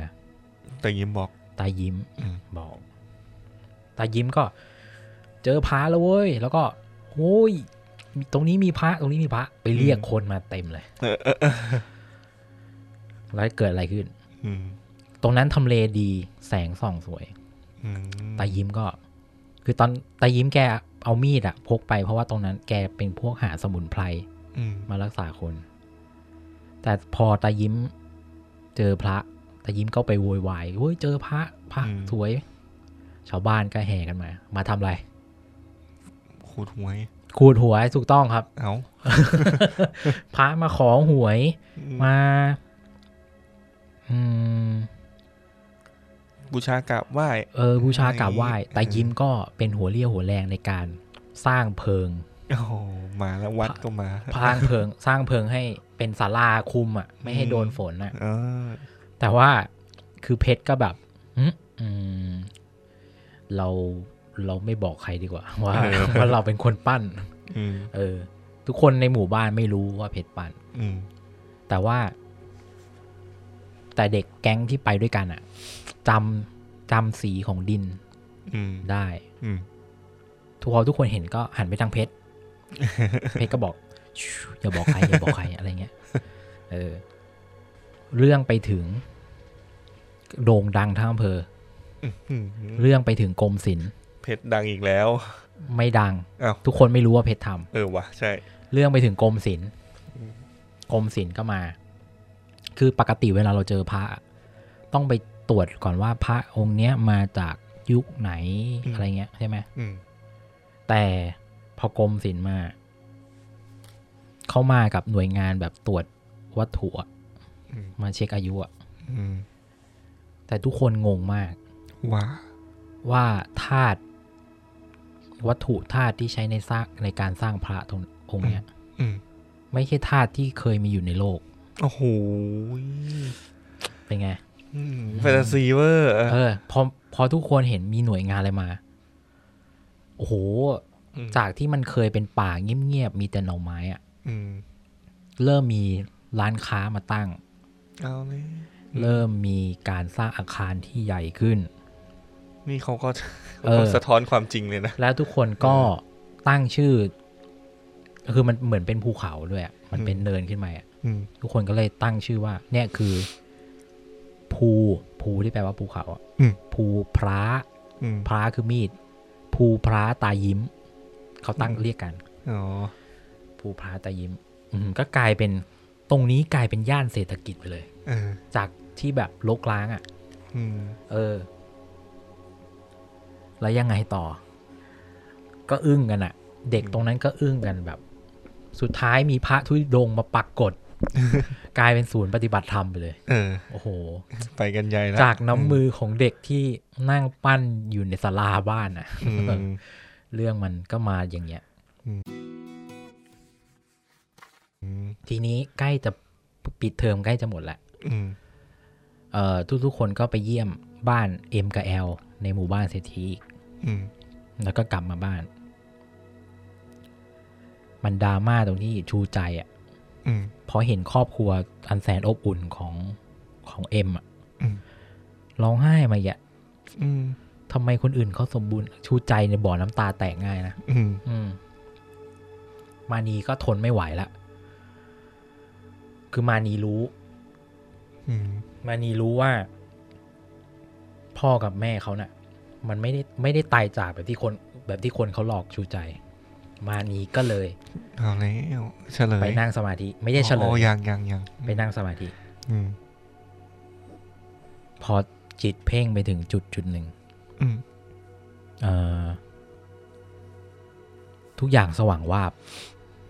มานีเนี่ยลอยอยู่ในที่มืดมิดแล้วก็มีแสงดาวระยิบระยับมานีลอยอยู่ในอวกาศรอบข้างเป็นทางช้างเผือกเป็นอะไรพวกเนี้ยให้นึกถึงตอนที่ด็อกเตอร์สเตนไปหาแอนเชียนวันอ่ะที่แบบโดนผลักแล้วมิติมันเปลี่ยนอ่ะตอนนี้คืออยู่ในทางช้างเผือกแล้วก็ภาพก็ค่อยๆซูมวืบโลกมนุษย์ภาพซูมจากบนโลกไกลๆซูมเข้าไปที่ภูเขาวืบซูมมาที่หมู่บ้านซูมอีกวืบในป่านั้นน่ะมีต้นไม้ที่แบบมีดอกสีม่วงระยิบระยับภาพค้างอยู่ตรงนั้น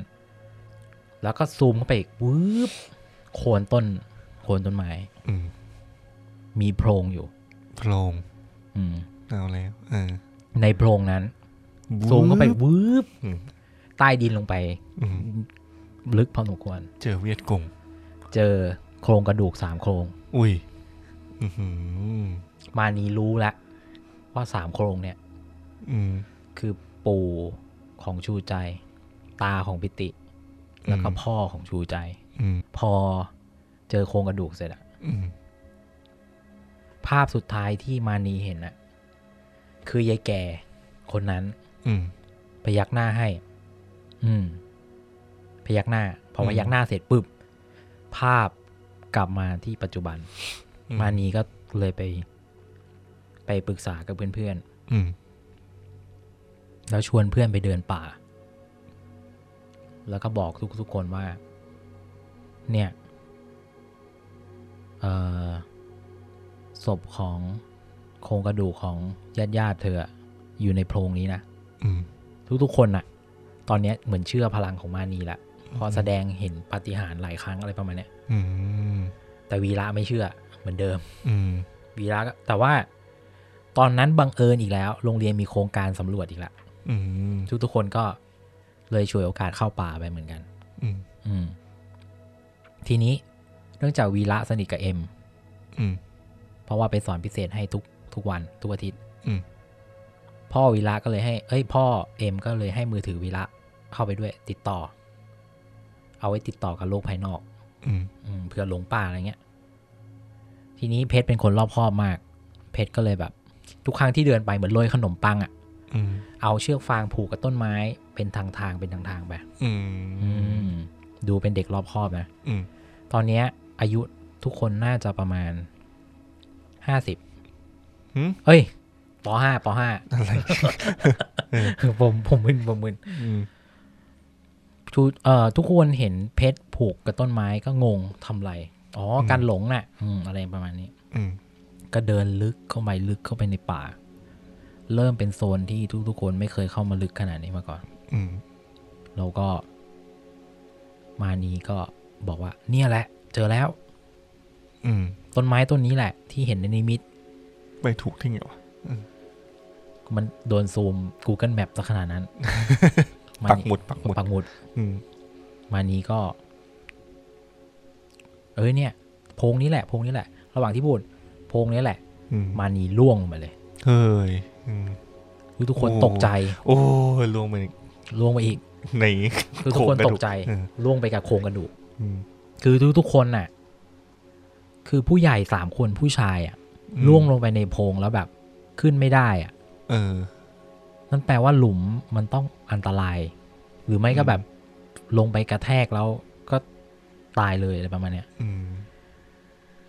แต่ว่าทุกคนก็งงไงตกไปปึ๊บโอ้มานี่พี่มันมานะตะโกนเรียกทุกคนกระวนกระวายเฮ้ยมานี่ตกอะไรเงี้ยคนที่ใจเย็นที่สุดคนเดิมวีระมานี่ตกหลุมวีระใจเย็นที่สุดเจอพิษงูดูดพิษงู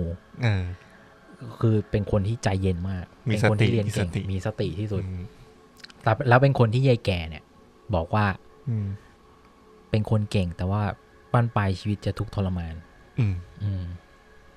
วีระก็บอกกับทุกคนว่าทุกคนใจเย็นๆนะอย่าเพิ่งรีบกลับไปบอกที่บ้านแล้วก็แบ่งหน้าที่กันโคตรผู้นำเลยให้เพชรเนี่ยเพชรทำทางไว้ใช่ไหมล่ะให้เพชรกลับบ้านไปเอาเชือกมาอย่าไปบอกให้ผู้ใหญ่รู้ผู้ใหญ่ตื่นตูมเดี๋ยวผู้ใหญ่ตื่นตูมกันเพราะว่าเราแอบกันมาแล้วก็ระหว่างที่ทุกคนกำลังตกใจนั้นก็ได้ยินเสียงฉันไม่เป็นไรจ้าจ้าเสียงมานีตะโกนมานีก็บอกว่าเนี่ยคว้าเถาวัลย์ไว้ได้แล้วก็ค่อยๆไต่ลงไปทุกคนก็ดีใจภาพตัดมาที่เหตุการณ์ของมานีมานีเงียบหายไปทำไมมานีล่วงลงมาแต่มานีอ่ะคือไม่ได้คว้าเถาวัลย์อะไรหรอกมานีล่วงลงมาแล้วก็แสงวาบปึ๊บแล้วรอบทิศรู้สึกคล้ายๆมีดวงดาวเหมือนตัวตอนที่ตัวเองมีนิมิตเห็นที่เนี่ยระยิบระยับมานีแต่ว่ามานีสามารถเดินได้มานีก็เดินเข้าไปเรื่อยๆสิ่งที่ระยิบระยับอ่ะมันคือสิ่งที่คุณถามไปก่อนหน้านี้คือขันทองทุกขันที่ยายแก่เก็บเอาไว้ตั้งแต่สร้างโลกเป็นล้านๆใบอยู่ในนี้หมดเลยเหรอ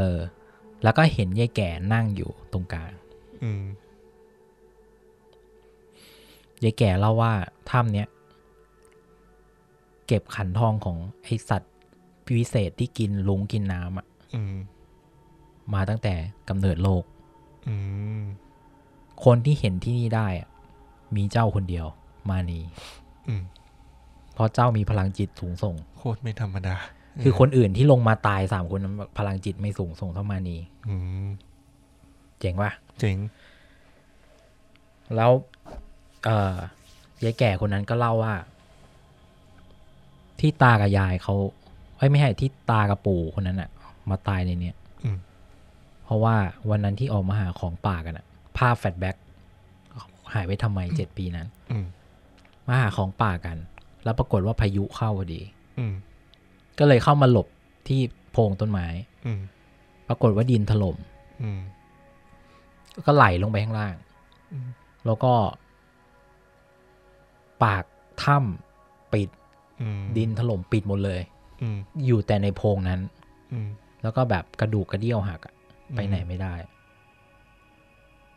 ตายทรมานเหมือนนะเหมือนอดตายด้วยอ่ะก็ตายอยู่ในนั้นทีนี้พ่อเชิดก็ตามมาตกรูเดียวกันตายแบบเดียวกันเลยก็คือเล่าให้มานีฟังมานีก็คือแบบเหมือนเป็นคนที่รู้เรื่องอะไรเยอะที่สุดแหละก็มานีก็ขึ้นไปเอาเชือกมาแล้วมานีก็ขึ้นไปแล้วก็เล่าให้ชูใจฟังว่าเนี่ยพ่อกับตาพ่อกับปู่อยู่ในนี้ปิติก็งงอ้าวมีตาตัวด้วยเหรอปิติไม่รู้ว่าตาไปไหนเหมือนกันอ้าวมีตาตัวด้วยเหรออะไรมาเนี่ยทุกคนก็แบบโอเคชื่นมื่นก็ถือว่ายกภูเขาออกจากอกได้อันหนึ่งก็คือเรารู้แล้วว่าพ่อกับตาไปไหน นั่นแหละครับนี่เป็นยังไม่จบยาวใช่ไหมครับกลับมาที่หมู่บ้านเอ็มเนี่ยเดี๋ยวนะอ๋อแล้วเขาก็ช่วยกันขึ้นมาช่วยกันขึ้นมากลับบ้านปกติแต่ทุกคนน่ะไม่บอกอะไรบอกแค่ว่ามานี้ก็ไม่บอกใครว่าเห็นหญิงแก่ไม่บอกใครว่าในถ้ำนั้นมีอะไรแต่ว่าถ้าเอาออกมาก็จะเป็นสมบัติมหาศาลก็ไม่ได้ว่าอะไรก็ขึ้นกันมาปกติเขาไม่ได้บอกว่าหยิบมันด้วยหรือเปล่าไม่ได้บอกไงแหมเสียดายนะแต่มานีมันเป็นคนที่แบบไม่ต้องมีทองก็เก่งอะไรแบบนี้ช่างมันเถอะนะอะไรแบบนี้อาจจะเก็บไว้ใช้ในอนาคตก็ได้รู้แล้วนี่รู้แล้ว รู้คนเดียวด้วยนะแล้วก็เหมือนยายแก่คนนั้นเหมือนพูดสั่งเสียกับมานีด้วยแบบฉันอยู่ในโลกนี้มานานเกินไปแล้วประมาณนั้นก็ทุกคนก็ขึ้นมาทีนี้อะไรอ่ะกัดย้อนเวลากลับไปที่เรารู้แล้วว่าวันนั้นน่ะเราไปบ้านเอ็มแล้วพ่อเอ็มอ่ะโรคเบาหวานกำเริบตอนเนี้ยเบาหวานกำเริบหนักพ่อเอ็มมาตัดขาแล้วโอ้โหเวลาคนเป็นมากจังวะคือ เป็นคนรวยมากนะแต่ว่าถ้าเป็นเบาหวานเหมือนน้าผมก็ตัดขาเหมือนกันเป็นเบาหวานยังไงก็นะก็เลยแบบไม่เกี่ยวไปโรงพยาบาลก็คือเหมือนค่อนข้างจะทำใจกับตัวเองไว้แล้วก็คือไม่อยากไปไหนมาไหนแหละก็เลยคิดว่ากลับมาอยู่ที่บ้านมาอยู่บ้านนอกดีกว่าทีนี้บ้านนอกอ่ะเราจำได้ว่าตายิ้มเนี่ยเป็นหมอสมุนไพรตาก็พ่อของเอ็มเนี่ยก็เลยพาแบบไปกราบพระพุทธรูปที่มาจากต่างดาวนั่นแหละกราบพระพุทธรูปแล้วก็รักษากับตายิ้มดูด้วยอำนาจอะไรสักอย่างเนี่ยอาการทรงตัวคือขาไม่ได้งอกมาเหมือนเดิมนะ แต่ว่าอาการมันเบาลงแล้วเหมือนเบาหวานมันค่อนข้างจะโอเคซึ่งตอนเนี้ยก็จะมีนักวิทยาศาสตร์จากทั่วโลกอ่ะมาแบบพิสูจน์ว่าธาตุนี้มันมาจากไหนคือตอนนั้นแบบยังมีการพิสูจน์กันอยู่สุดท้ายก็สรุปว่าวัตถุพวกนี้มาจากนอกโลกไสยศาสตร์หรือว่าไซไฟกันแน่อะไรแบบนี้เริ่มแล้วใช่ไหมใช่แล้วก็พออาการดีขึ้นตายิ้มก็ไม่ได้ภูมิใจตายิ้มก็ไม่ได้อะไรนะแบบไม่ได้หลอกลวงนะบอกก็รักษาไปตามอาการอะอะไรประมาณนี้คือไม่ได้ยกย่องตัวเองว่าแบบเป็นหมอคือเราได้ใบอนุญาตจากโรงพยาบาลว่าเป็นหมอสมุนไพรแค่นั้นแหละได้รับเชิญไปพูดบ้างอะไรเงี้ยแต่ก็ไม่ได้โฆษณาตัวเองว่าเป็นหมอเทวดาทีนี้พอมันเกิดมีอย่างนี้ขึ้นมันเริ่มดังทั่วโลกสนใจอาคารมันก็ใหญ่ขึ้นแต่หัวเรี่ยวหัวแรงอย่าลืมพ่อเอ็มเป็นเศรษฐีพอขาดีขึ้นโอ้สร้างแบบเป็นใหญ่โตศรัทธา กลายเป็นวัดเลยแล้วตั้งชื่อวัดเป็นชื่อลูกเขาอ่ะชื่อเอกพันธ์อะไรประมาณนั้นอ่ะ ชื่อวัดอ่ะ เอกพันธ์กับเอกพิมพ์อะไรสักอย่างหนึ่งแต่ทุกๆคนระหว่างที่เกิดเรื่องเนี้ยทุกคนเห็นทุกครั้งที่เพื่อนๆไปเยี่ยมเอ็มที่บ้านทุกคนจะรู้สึกว่าพฤติกรรมวีระเปลี่ยนไปวีระที่มาสอนหนังสือเอ็มอ่ะวีระคนที่ไม่เชื่อเรื่องไสยศาสตร์ใช่ทุกคนรู้สึกว่าวีระเปลี่ยนไปทุกครั้งวีระจะมองไปที่บ้านหลังใหญ่หลังนั้นหลังที่ทำให้แมวตายพอความสงสัยมันถึงจุดสิ้นสุดเอ็มก็ถามวีระว่าบ้านนั้นมันมีอะไรแปลกเหรอเอ็มถามวีระว่าทำไมมองจังเลยมีอะไรแปลกเหรอฮะเอ็มวีระก็บอกว่าเอากล้องส่องทางไกลมาสังเกตเห็นต้นไม้ต้นนั้นไหมทำไมเหรอ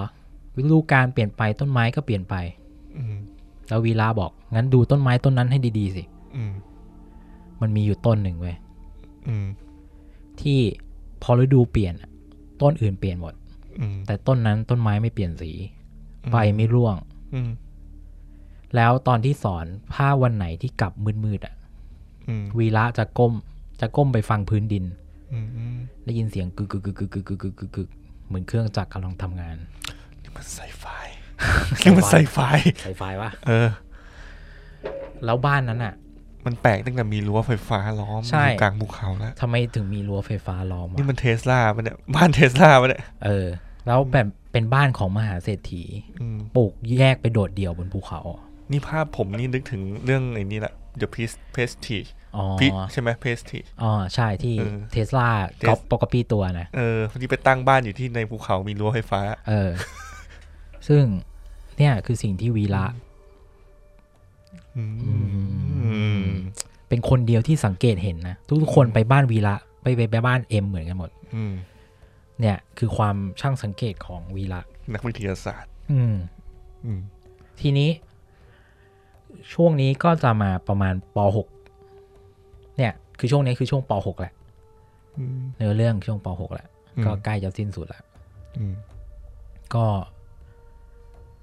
คนที่เรียนถึงป.6 ก็จะจำได้ว่าป.6 มันมีเรื่องสะเทือนใจคือวีระกับแม่เนี่ยเรารู้อยู่ว่าจนมากเพชรกับแม่เพชรกับแม่เนี่ยจนมากกับน้องๆเนี่ยก็มีวันหนึ่งที่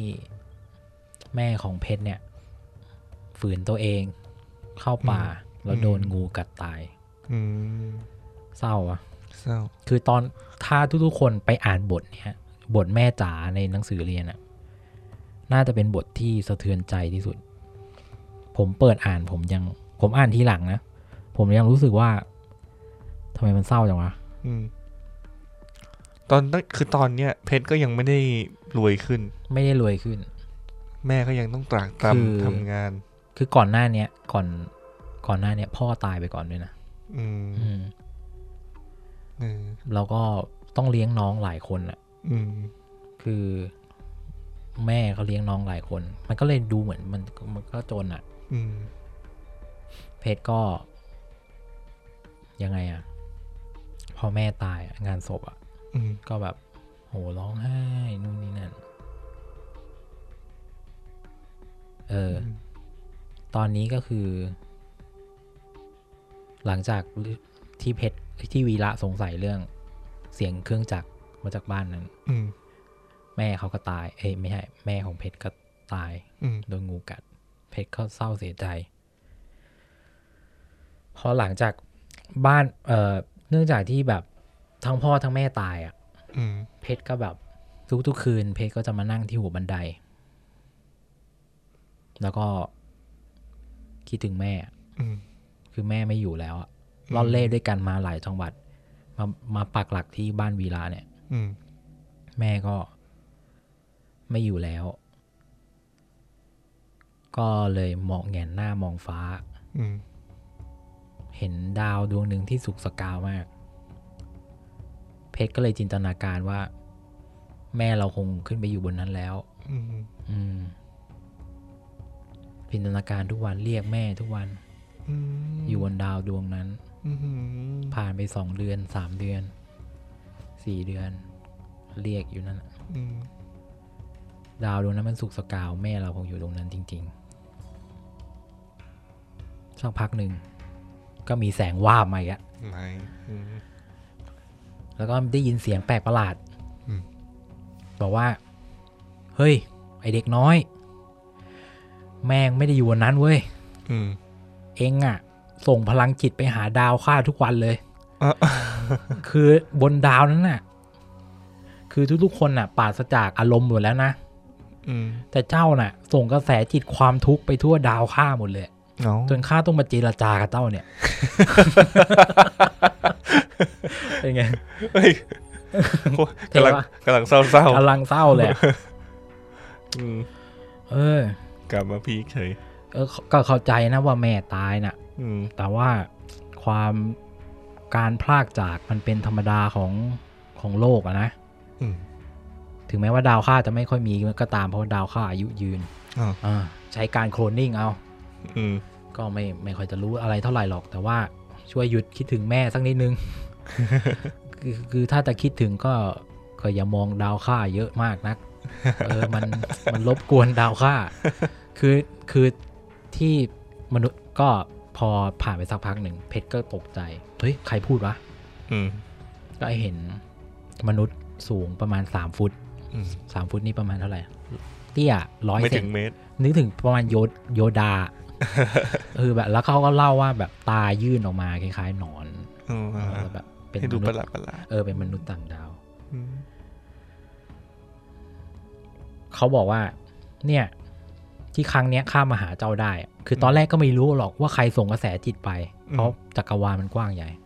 แต่ครั้งเนี้ยเจ้าส่งไปรุนแรงเหลือเกินจนกระแสจิตของเจ้าทำให้เกิดรูหนอนเวิร์มโฮลข้าก็เลยทะลุมิติมาหาเจ้าได้ย่นระยะรูหนอนมาแล้วอีทีก็บอกว่าจริงๆแล้วดาวเจ้าเนี่ยมันควรจะมีหญิงชราเฝ้าอยู่ไม่ใช่เหรออ๋อรู้อีกเริ่มแล้วใช่ไหมก็จริงๆแล้วข้ามาจากดาวนั่นแหละที่เจ้ามองแหละจริงที่ข้ามาไม่ได้มาไม่มีจานบินไม่มีอะไรหรอกนะก็ทะลุรูหนอนมานั่นแหละ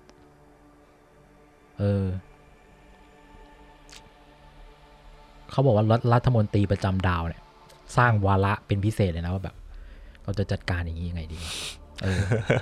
ก็เลยส่งตัวแทนมาเพชรนี่ยิ่งใหญ่เสมอระดับประเทศระดับโลกระดับอวกาศจักรวาลเลยจักรวาลเลยแต่แล้วเขาก็เล่าให้ฟังว่าจริงๆอ่ะบนโลกเขาบนดาวเขาอ่ะคือทุกๆคนแบบแทบจะมีความคิดเหมือนกันหมดเพราะว่าทุก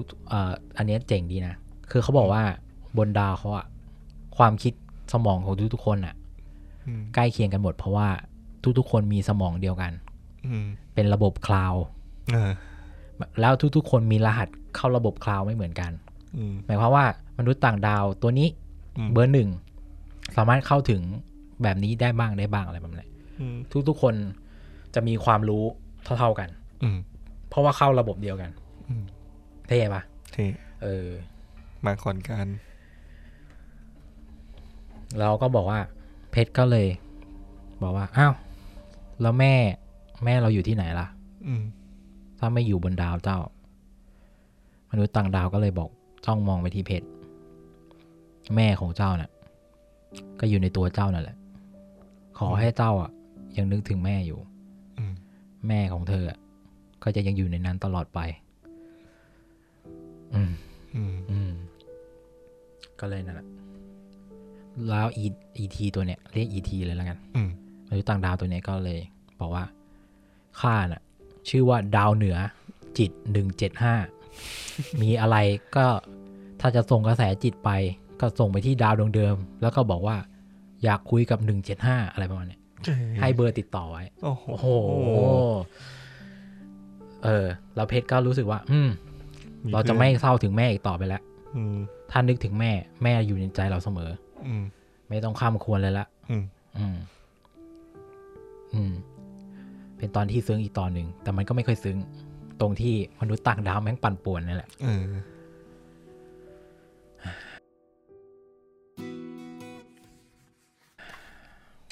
ทีนี้กลับมาที่ใกล้จบละอาจารย์แกชอบ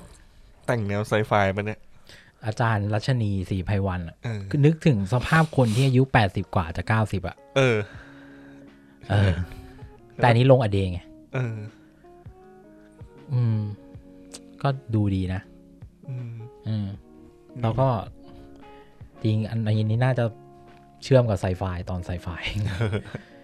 ทีนี้กลับไปที่เหตุการณ์ของวีระก่อนหลังจากที่ได้ยินเสียงเครื่องจักรเนี่ยก็บอกว่า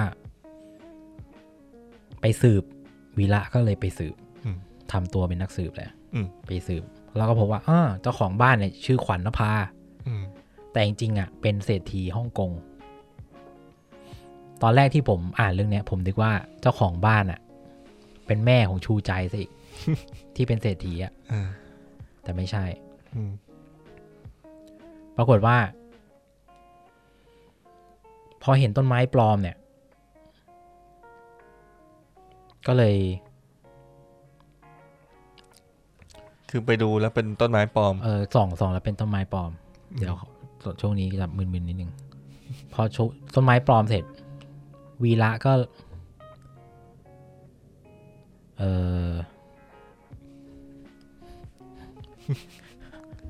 มานีเดินมาบอกว่า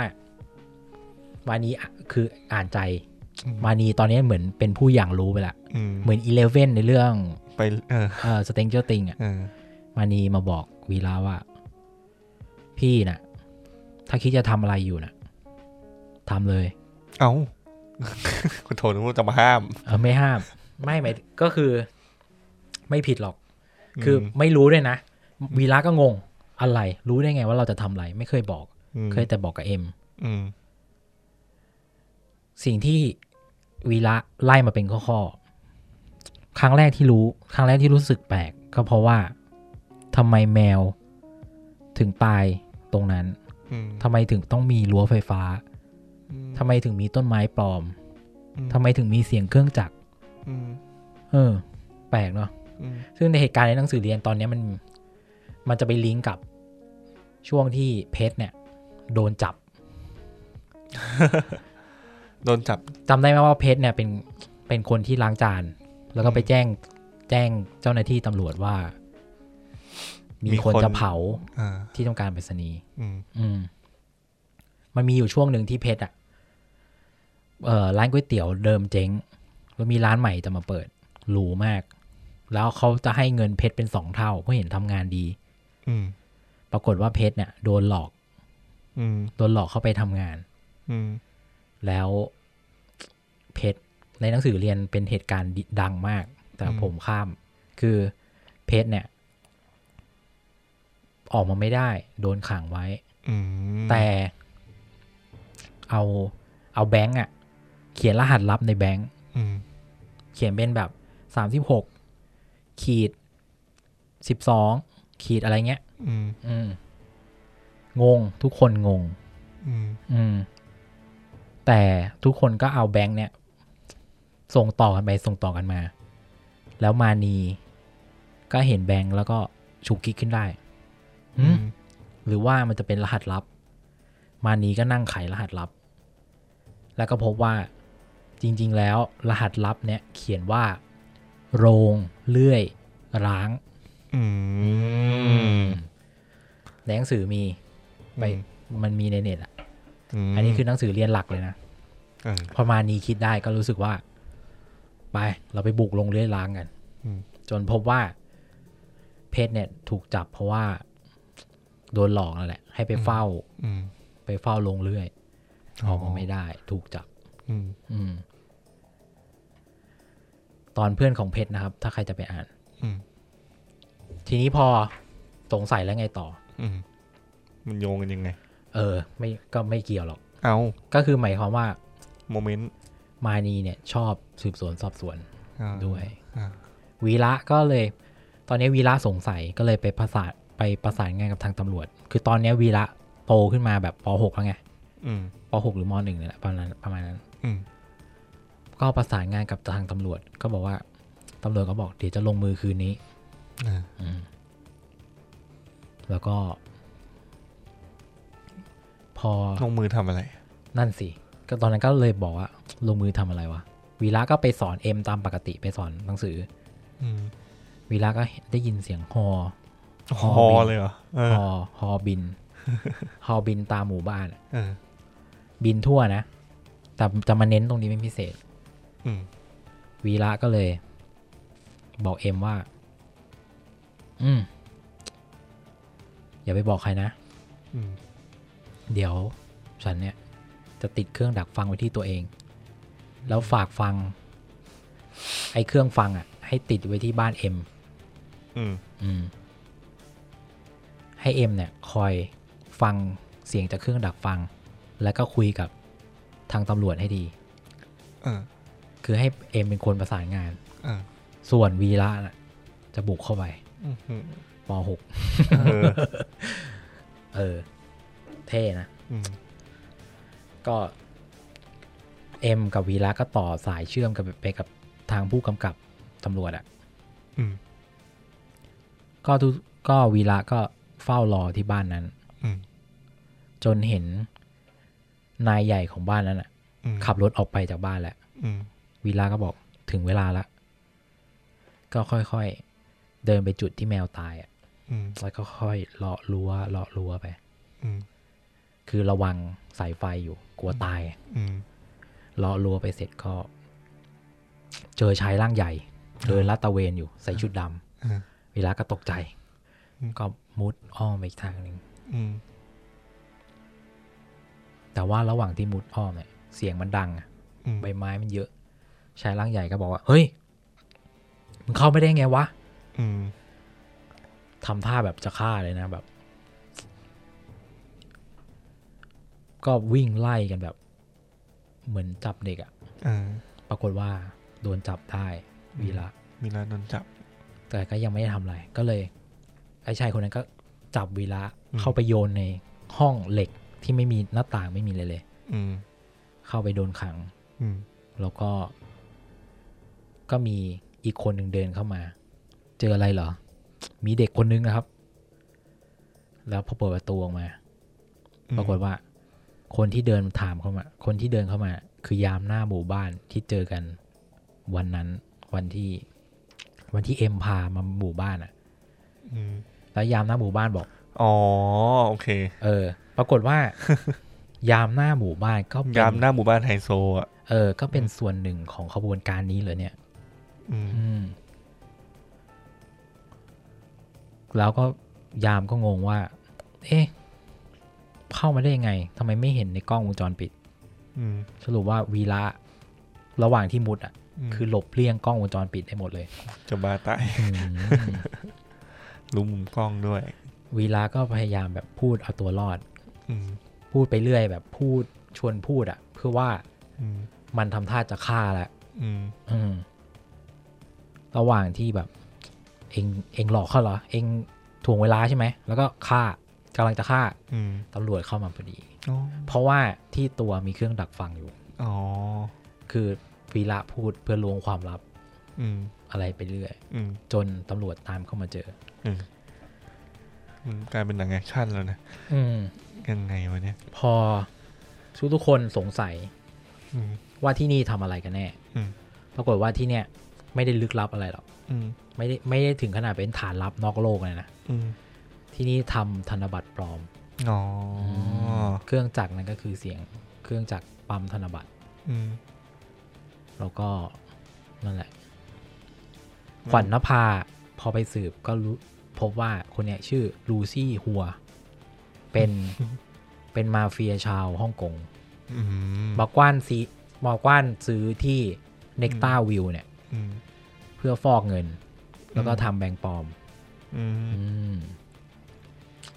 วีระเจ๋งอ่ะเจ๋งก็นั่นแหละฮะพอหลังจากที่วีระจับไอ้นี่ไปก็กลายเป็นดาวเด่นอีกครั้งหนึ่งหลังจากดูดพิษงูก็แสดงให้เห็นว่าวีระเนี่ยไม่ธรรมดานะเรื่องก็พอ6ก็น่าจะจบประมาณนี้ทิ้งวีรกรรมของวีระไว้มานีก็นั่งสมาธิอะไรไปอันนี้คือเนื้อเรื่องหลักน่าจะจบแค่นี้แต่มันก็มีเนื้อเรื่องรองจำพี่สุมนที่ไปนาซาได้ไหมจำได้ไซส์สตอรี่พี่สุมนเนี่ยแกได้เข้ากับเป็นทีมสำรวจอวกาศปัจจุบันนั่งเครื่องบินอวกาศแยกไป แล้วก็หายไปกับความเวิ้งว้างแล้วไม่มีคนมองรู้เห็นเขาอีกเลยพี่สุมนลอยไปกับอวกาศแล้วไม่รู้ไปไหนเหมือนกันนี่คือไซส์สตอรี่คือพี่สุมนเนี่ย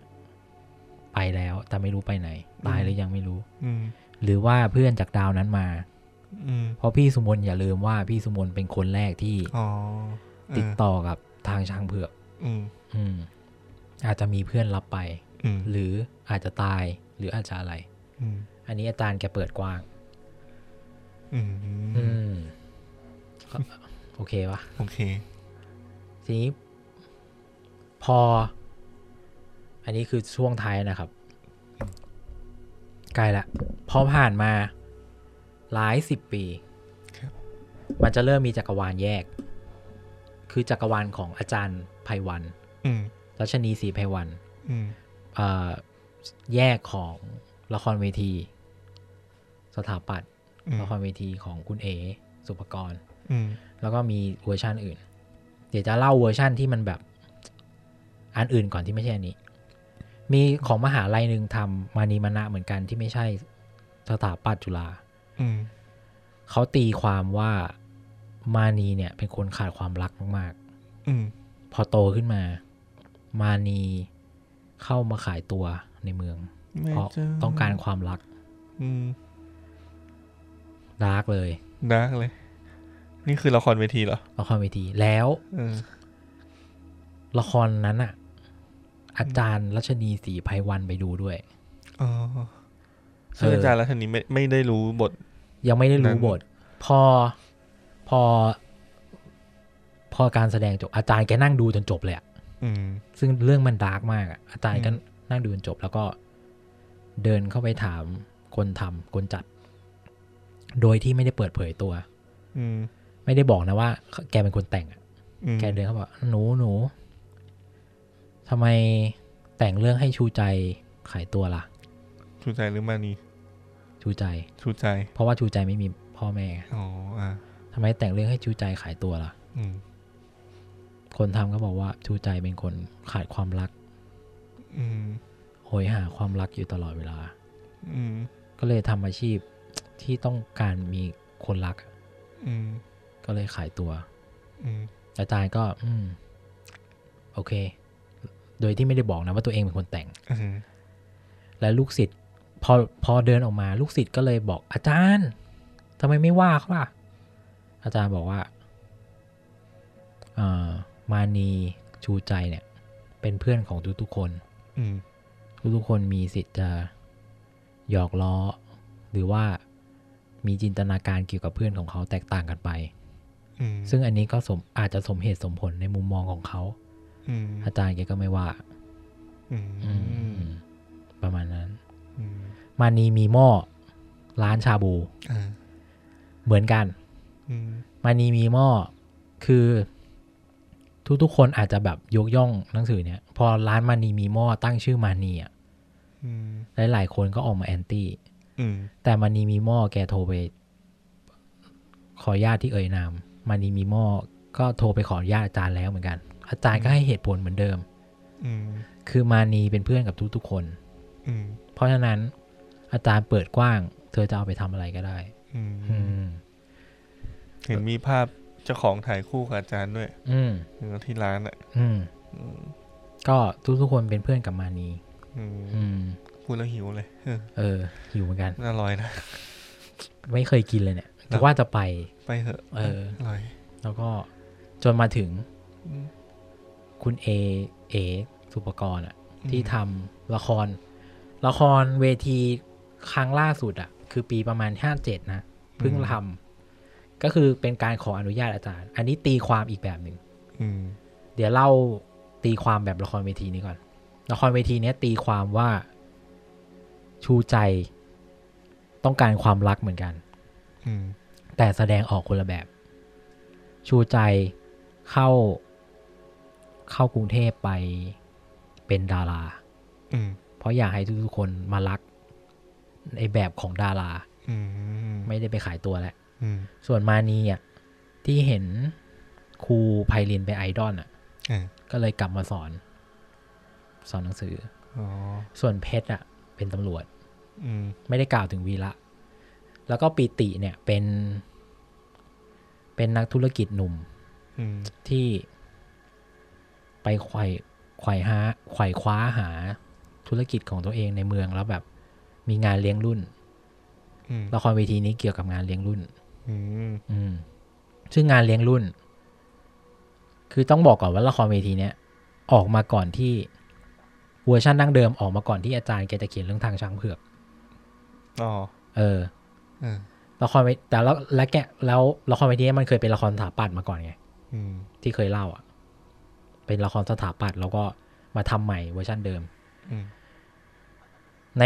ในเรื่องเนี้ยมันจะมีสถูปเป็นมีวัดล้างอยู่วัดหนึ่งพองานรวมรุ่น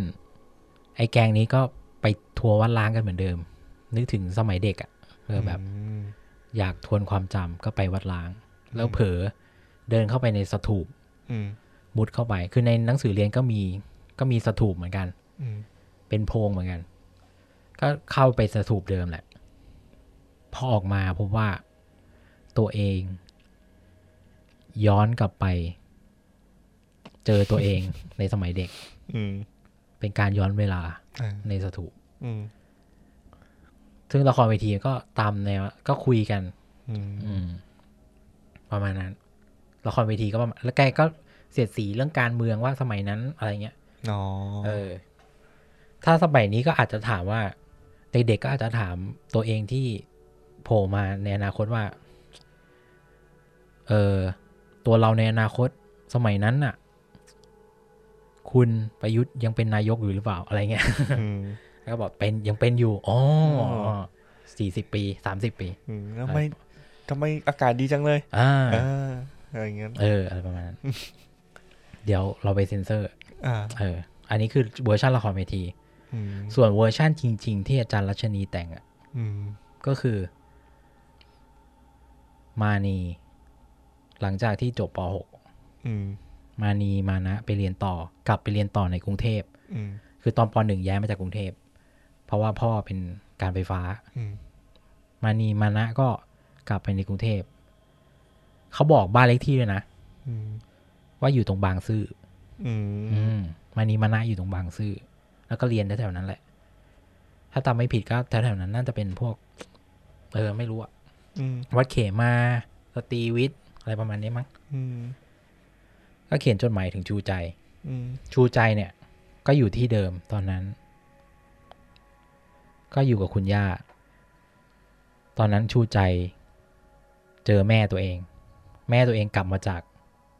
ออสเตรเลียมาเจอชูใจแต่ชูใจบอกไม่ไปกับแม่จะอยู่กับย่าอันนี้เป็นเนื้อหาในหนังสือเรียนจะอยู่กับย่าก็ประมาณนั้นก็คือแยกกันอยู่พอโตไปอีกนิดนึงมานีสอบเป็นหมอได้สุดท้ายมานีเป็นหมอทำไมเนี่ยนะชูใจก็คิดถึงแม่มากไม่ใช่เหรอตอนแรกเป็นคิดถึงแต่ว่าไม่ยอมไปอยู่กับแม่พอเจอแม่จริงๆมันจะเป็นอีกความรู้สึกหนึ่งอะไม่สนิทแล้วแหละนะก็อยู่กับย่ามาแล้วจากที่เห็นแม่คือแม่ก็จากพ่อไปอะคือในอันนี้เป็นบทในหนังสือเรียนเหมือนกันก็ซึ้งเหมือนกันแต่ว่าเราข้ามการเวลาไปถึงจุดสุดท้ายเลยสุดท้ายมานีเป็นหมอไม่ใช่หมอธรรมดาด้วยเป็นรองผู้อำนวยการโรงพยาบาลมานีก็บอกว่ามานีไม่มีรถส่วนตัวแต่มานีสามารถโทรเรียกให้รถโรงพยาบาลพาไปรับไปส่งได้ นี่คือมานีคือถ้าจะติดต่อกับมันโทรจิตได้ขนาดนั้นก็เป็นหมอก็สมเหตุสมผลแต่ไอดอลของเขาก็ครูไพลินก็ไม่ใช่ไอดอลแหละก็เป็นหมอไปแหละครูไพลินแต่งงานกับเกษตรอำเภอที่ย้ายมาใหม่มีลูกคนหนึ่งก็ยังแก่ไปแล้วเป็นหมอส่วนปิติเข้าเรียนมหาลัยไปพบรักกับเพื่อนเป็นสาวลำปางตอนนี้แต่งงานอยู่กินกันที่ลำปางแล้วมานียังโสดถ้าสมัยเรียนคนจะจิ้นให้มานีกับเพชรคู่กันเอาเพชรดูเป็นพระเอกมานีดูเป็นนางเอกดีแล้วก็คนจะจิ้นให้ชูใจกับปิติได้กันก็นึกถึงตอนแรกที่แบบชูใจคอยดุคือผมจิ้นให้ปิติกับชูใจเฮ้ยปิติกับชูใจได้กัน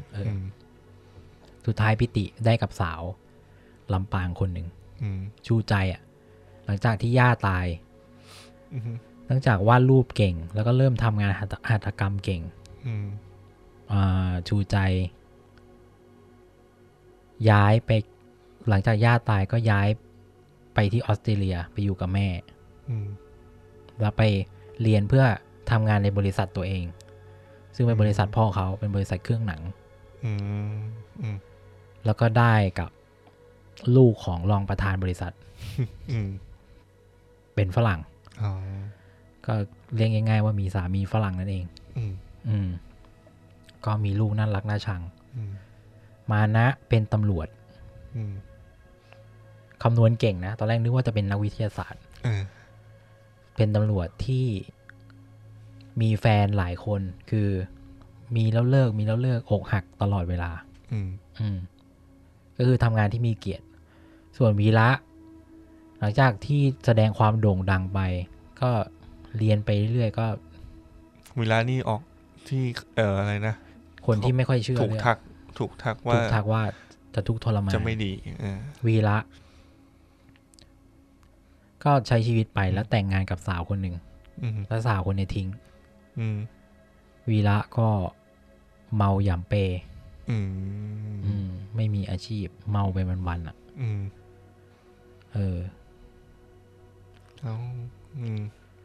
ก็ตามคำทำนายหญิงแล้วก็ยายแก่คนนั้นไปไหนก็ไม่รู้หลังจากที่หมดวาระไปแล้วก็ไปไหนก็ไม่รู้ อาจจะหามานีอาจจะเป็นผู้ควบคุมจักรวาลต่อไปก็ได้ หรือไม่ก็พี่สุมนถอดจิตมาก็ได้ คือเรื่องมันจะปลายเปิดหน่อย ส่วนเจ้าโตยังอยู่กับมานีเจ้าโตอยู่บ้านที่หมู่บ้านเก่าแต่สีเทาน่ะโชคร้ายคือที่ออสเตรเลียมีกฎหมาย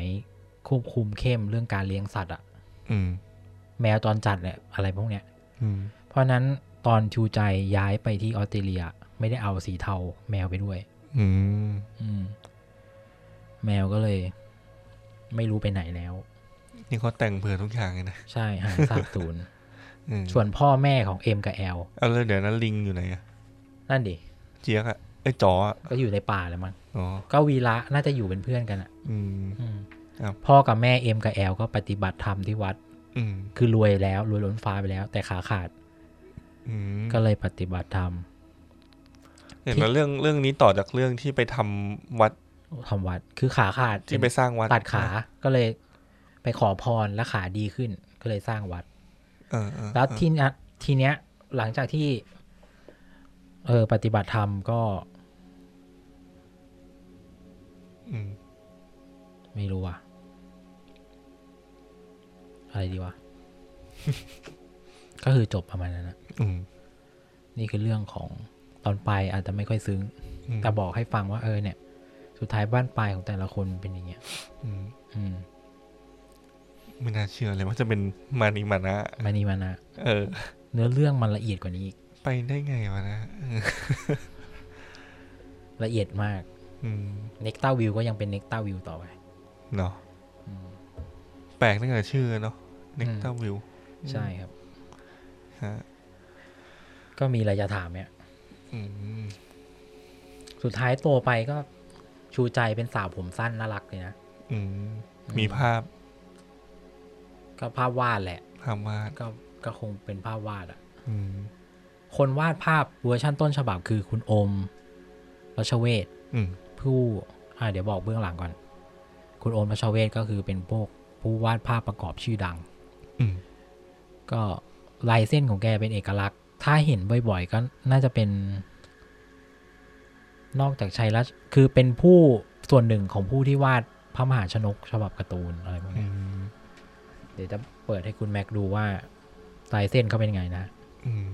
ตอนนี้ 01:30 นะครับเฮ้ยผมสงสัยคุณแม็กมากเลยผมขอโทษลายเส้นคุณโอมรัชเวชฮะเนี่ยคือสีประมาณนี้ลายเส้นเขาเอกลักษณ์อารมณ์เป็นหนังสือพระหนังสืออะไรประมาณนี้ก็ประมาณนั้นนะครับก็จบไปแล้วกับ กับจักรวาลมานีมานะนะครับครับโหดมากเลยคุณนี่ไปรีเสิร์ชมาไปรีเสิร์ชจริงๆมีอ่านวิจัยของมีอาจารย์ท่านหนึ่งซึ่งโชคดีที่อาจารย์ท่านเป็นอาจารย์มหาลัยราชภัฏพระนครศรีอยุธยาก็คือจังหวัดที่ผมอยู่ก็ไปสืบมาแกเพราะว่าแกทำวิจัยปริญญาโทเรื่องมานีมานะเฉพาะเลยโอ้อ่านมาจุใจเลยแต่บางทีก็ไม่ได้แทรกเข้าไปก็ขอโทษทีเนื้อหามันเยอะผมว่าแค่นี้ก็น่าจะโอเคแล้วซึ่งมานีมานะก็ส่งอิทธิพลกับหลายคนเหมือนกันนะก็ตั้งแต่อายุ40กว่าก็ช่วงเวลาหลายปีจนถึง30เสียดายนะไม่ได้ทำเป็นแบบว่าเป็นรวมเล่มหรือเป็นบ็อกเซตครบตั้งแต่ต้นจนจบออกมามีเหรอมีแต่ไซส์สตอรี่ที่รวมเล่มมันแบบอยากให้มีตั้งแต่ต้นจนจบมันเป็นลิขสิทธิ์ของอันนี้ป่ะกระทรวงศึกษาป่ะไม่รู้ดิไม่รู้แต่ไม่แน่ใจเหมือนกันนะว่ายังไงถ้าทำนี่ก็แบบก็คืออ่านได้หมดเลยเรื่องนึงใช่คือผมว่ามันสามารถแบ่งซอยแล้วทำเป็นหนังได้นะคือมันก็ตื่นเต้นอ่ะช่วงที่วีระเข้าไปจับโรงงานธนบัตรอย่างเงี้ยหรือเพชรไปวางเพลิงไม่ใช่จับคนวางเพลิงคือหลายๆเรื่องมันอาจจะน่าทำไซส์สตอรี่นะเป็นซีรีส์ก็ได้สตอรี่ของพี่สุมนอะไรเงี้ยผมก็อยากรู้เหมือนกันนะแต่เสียดายที่ท่านอาจารย์ท่านเสียชีวิตไปแล้วครับผมก็วันนี้คงสมควรแก่จุใจมากครับเวลา1 ชั่วโมงครึ่งคือวันนี้ผมอัด UTG มาก่อนเลยตั้งแต่ทุ่มมาราธอนมากเลยจนตอนนี้ 01:30 ก็6 ชั่วโมงโอ้โหครับพูดไม่หยุดเลยขอโทษครับดีแล้วครับผมรู้สึกอึ้งในเนื้อเรื่องของมานีมานะมากนะครับHeal Letter ตอนต่อไปนี่เป็นไงครับก็ดูก่อนว่าจะอัดได้หรือเปล่านัดมาได้หรือเปล่าคือนัดไว้แล้วครับจะเป็นเรื่องอะไรเดี๋ยวขอพูดไว้ก่อนเพราะว่าไม่แน่ใจเหมือนกันว่าตัวเองจะนัดได้ใครก่อนมีแขกรอคิวใช่ครับนั่นแหละก็สำหรับท่านที่หลงเข้ามาฟังก็ขอให้ท่านได้ความเนื้อเรื่องอะไรกลับไปนะคือหลายๆคนก็เริ่มบ่นช่องเรานะว่าแบบนี่ครับช่องเดียวทำไมรายการมันเยอะบางรายการไม่อยากฟังอยากจะกดสกิปอะไรเงี้ยก็ถ้าหลงเข้ามาฟังถึงตอนนี้ก็ขอบคุณที่ตามฟังกันมานะครับครับก็ไว้พบกันใหม่โอกาสหน้าไปไวจังก็ฝากติดตาม Twitter ผมก็ไม่ได้โพสนะครับก็มีอะไรคุยกันในโพสของตอนนี้หรือทางแชทหรือทาง Twitter @Heal Letter ก็ได้นะครับหรือ #Room 508 ก็ได้ก็ตามนั้นนะฮะแล้วก็ขออภัยสำหรับเสียงในตอนแรกก็ขออภัยสำหรับเสียงในชั่วโมงแรกด้วยนะครับชั่วโมงหนึ่งเต็มเลยคือลืมกดอัดนะครับอัดอยู่ใบเดียวใช่ครับก็ยังโชคดีที่อัดนะโอเคครับงั้นก็วันนี้ก็ไปก่อนแล้วกันนะครับสวัสดีครับ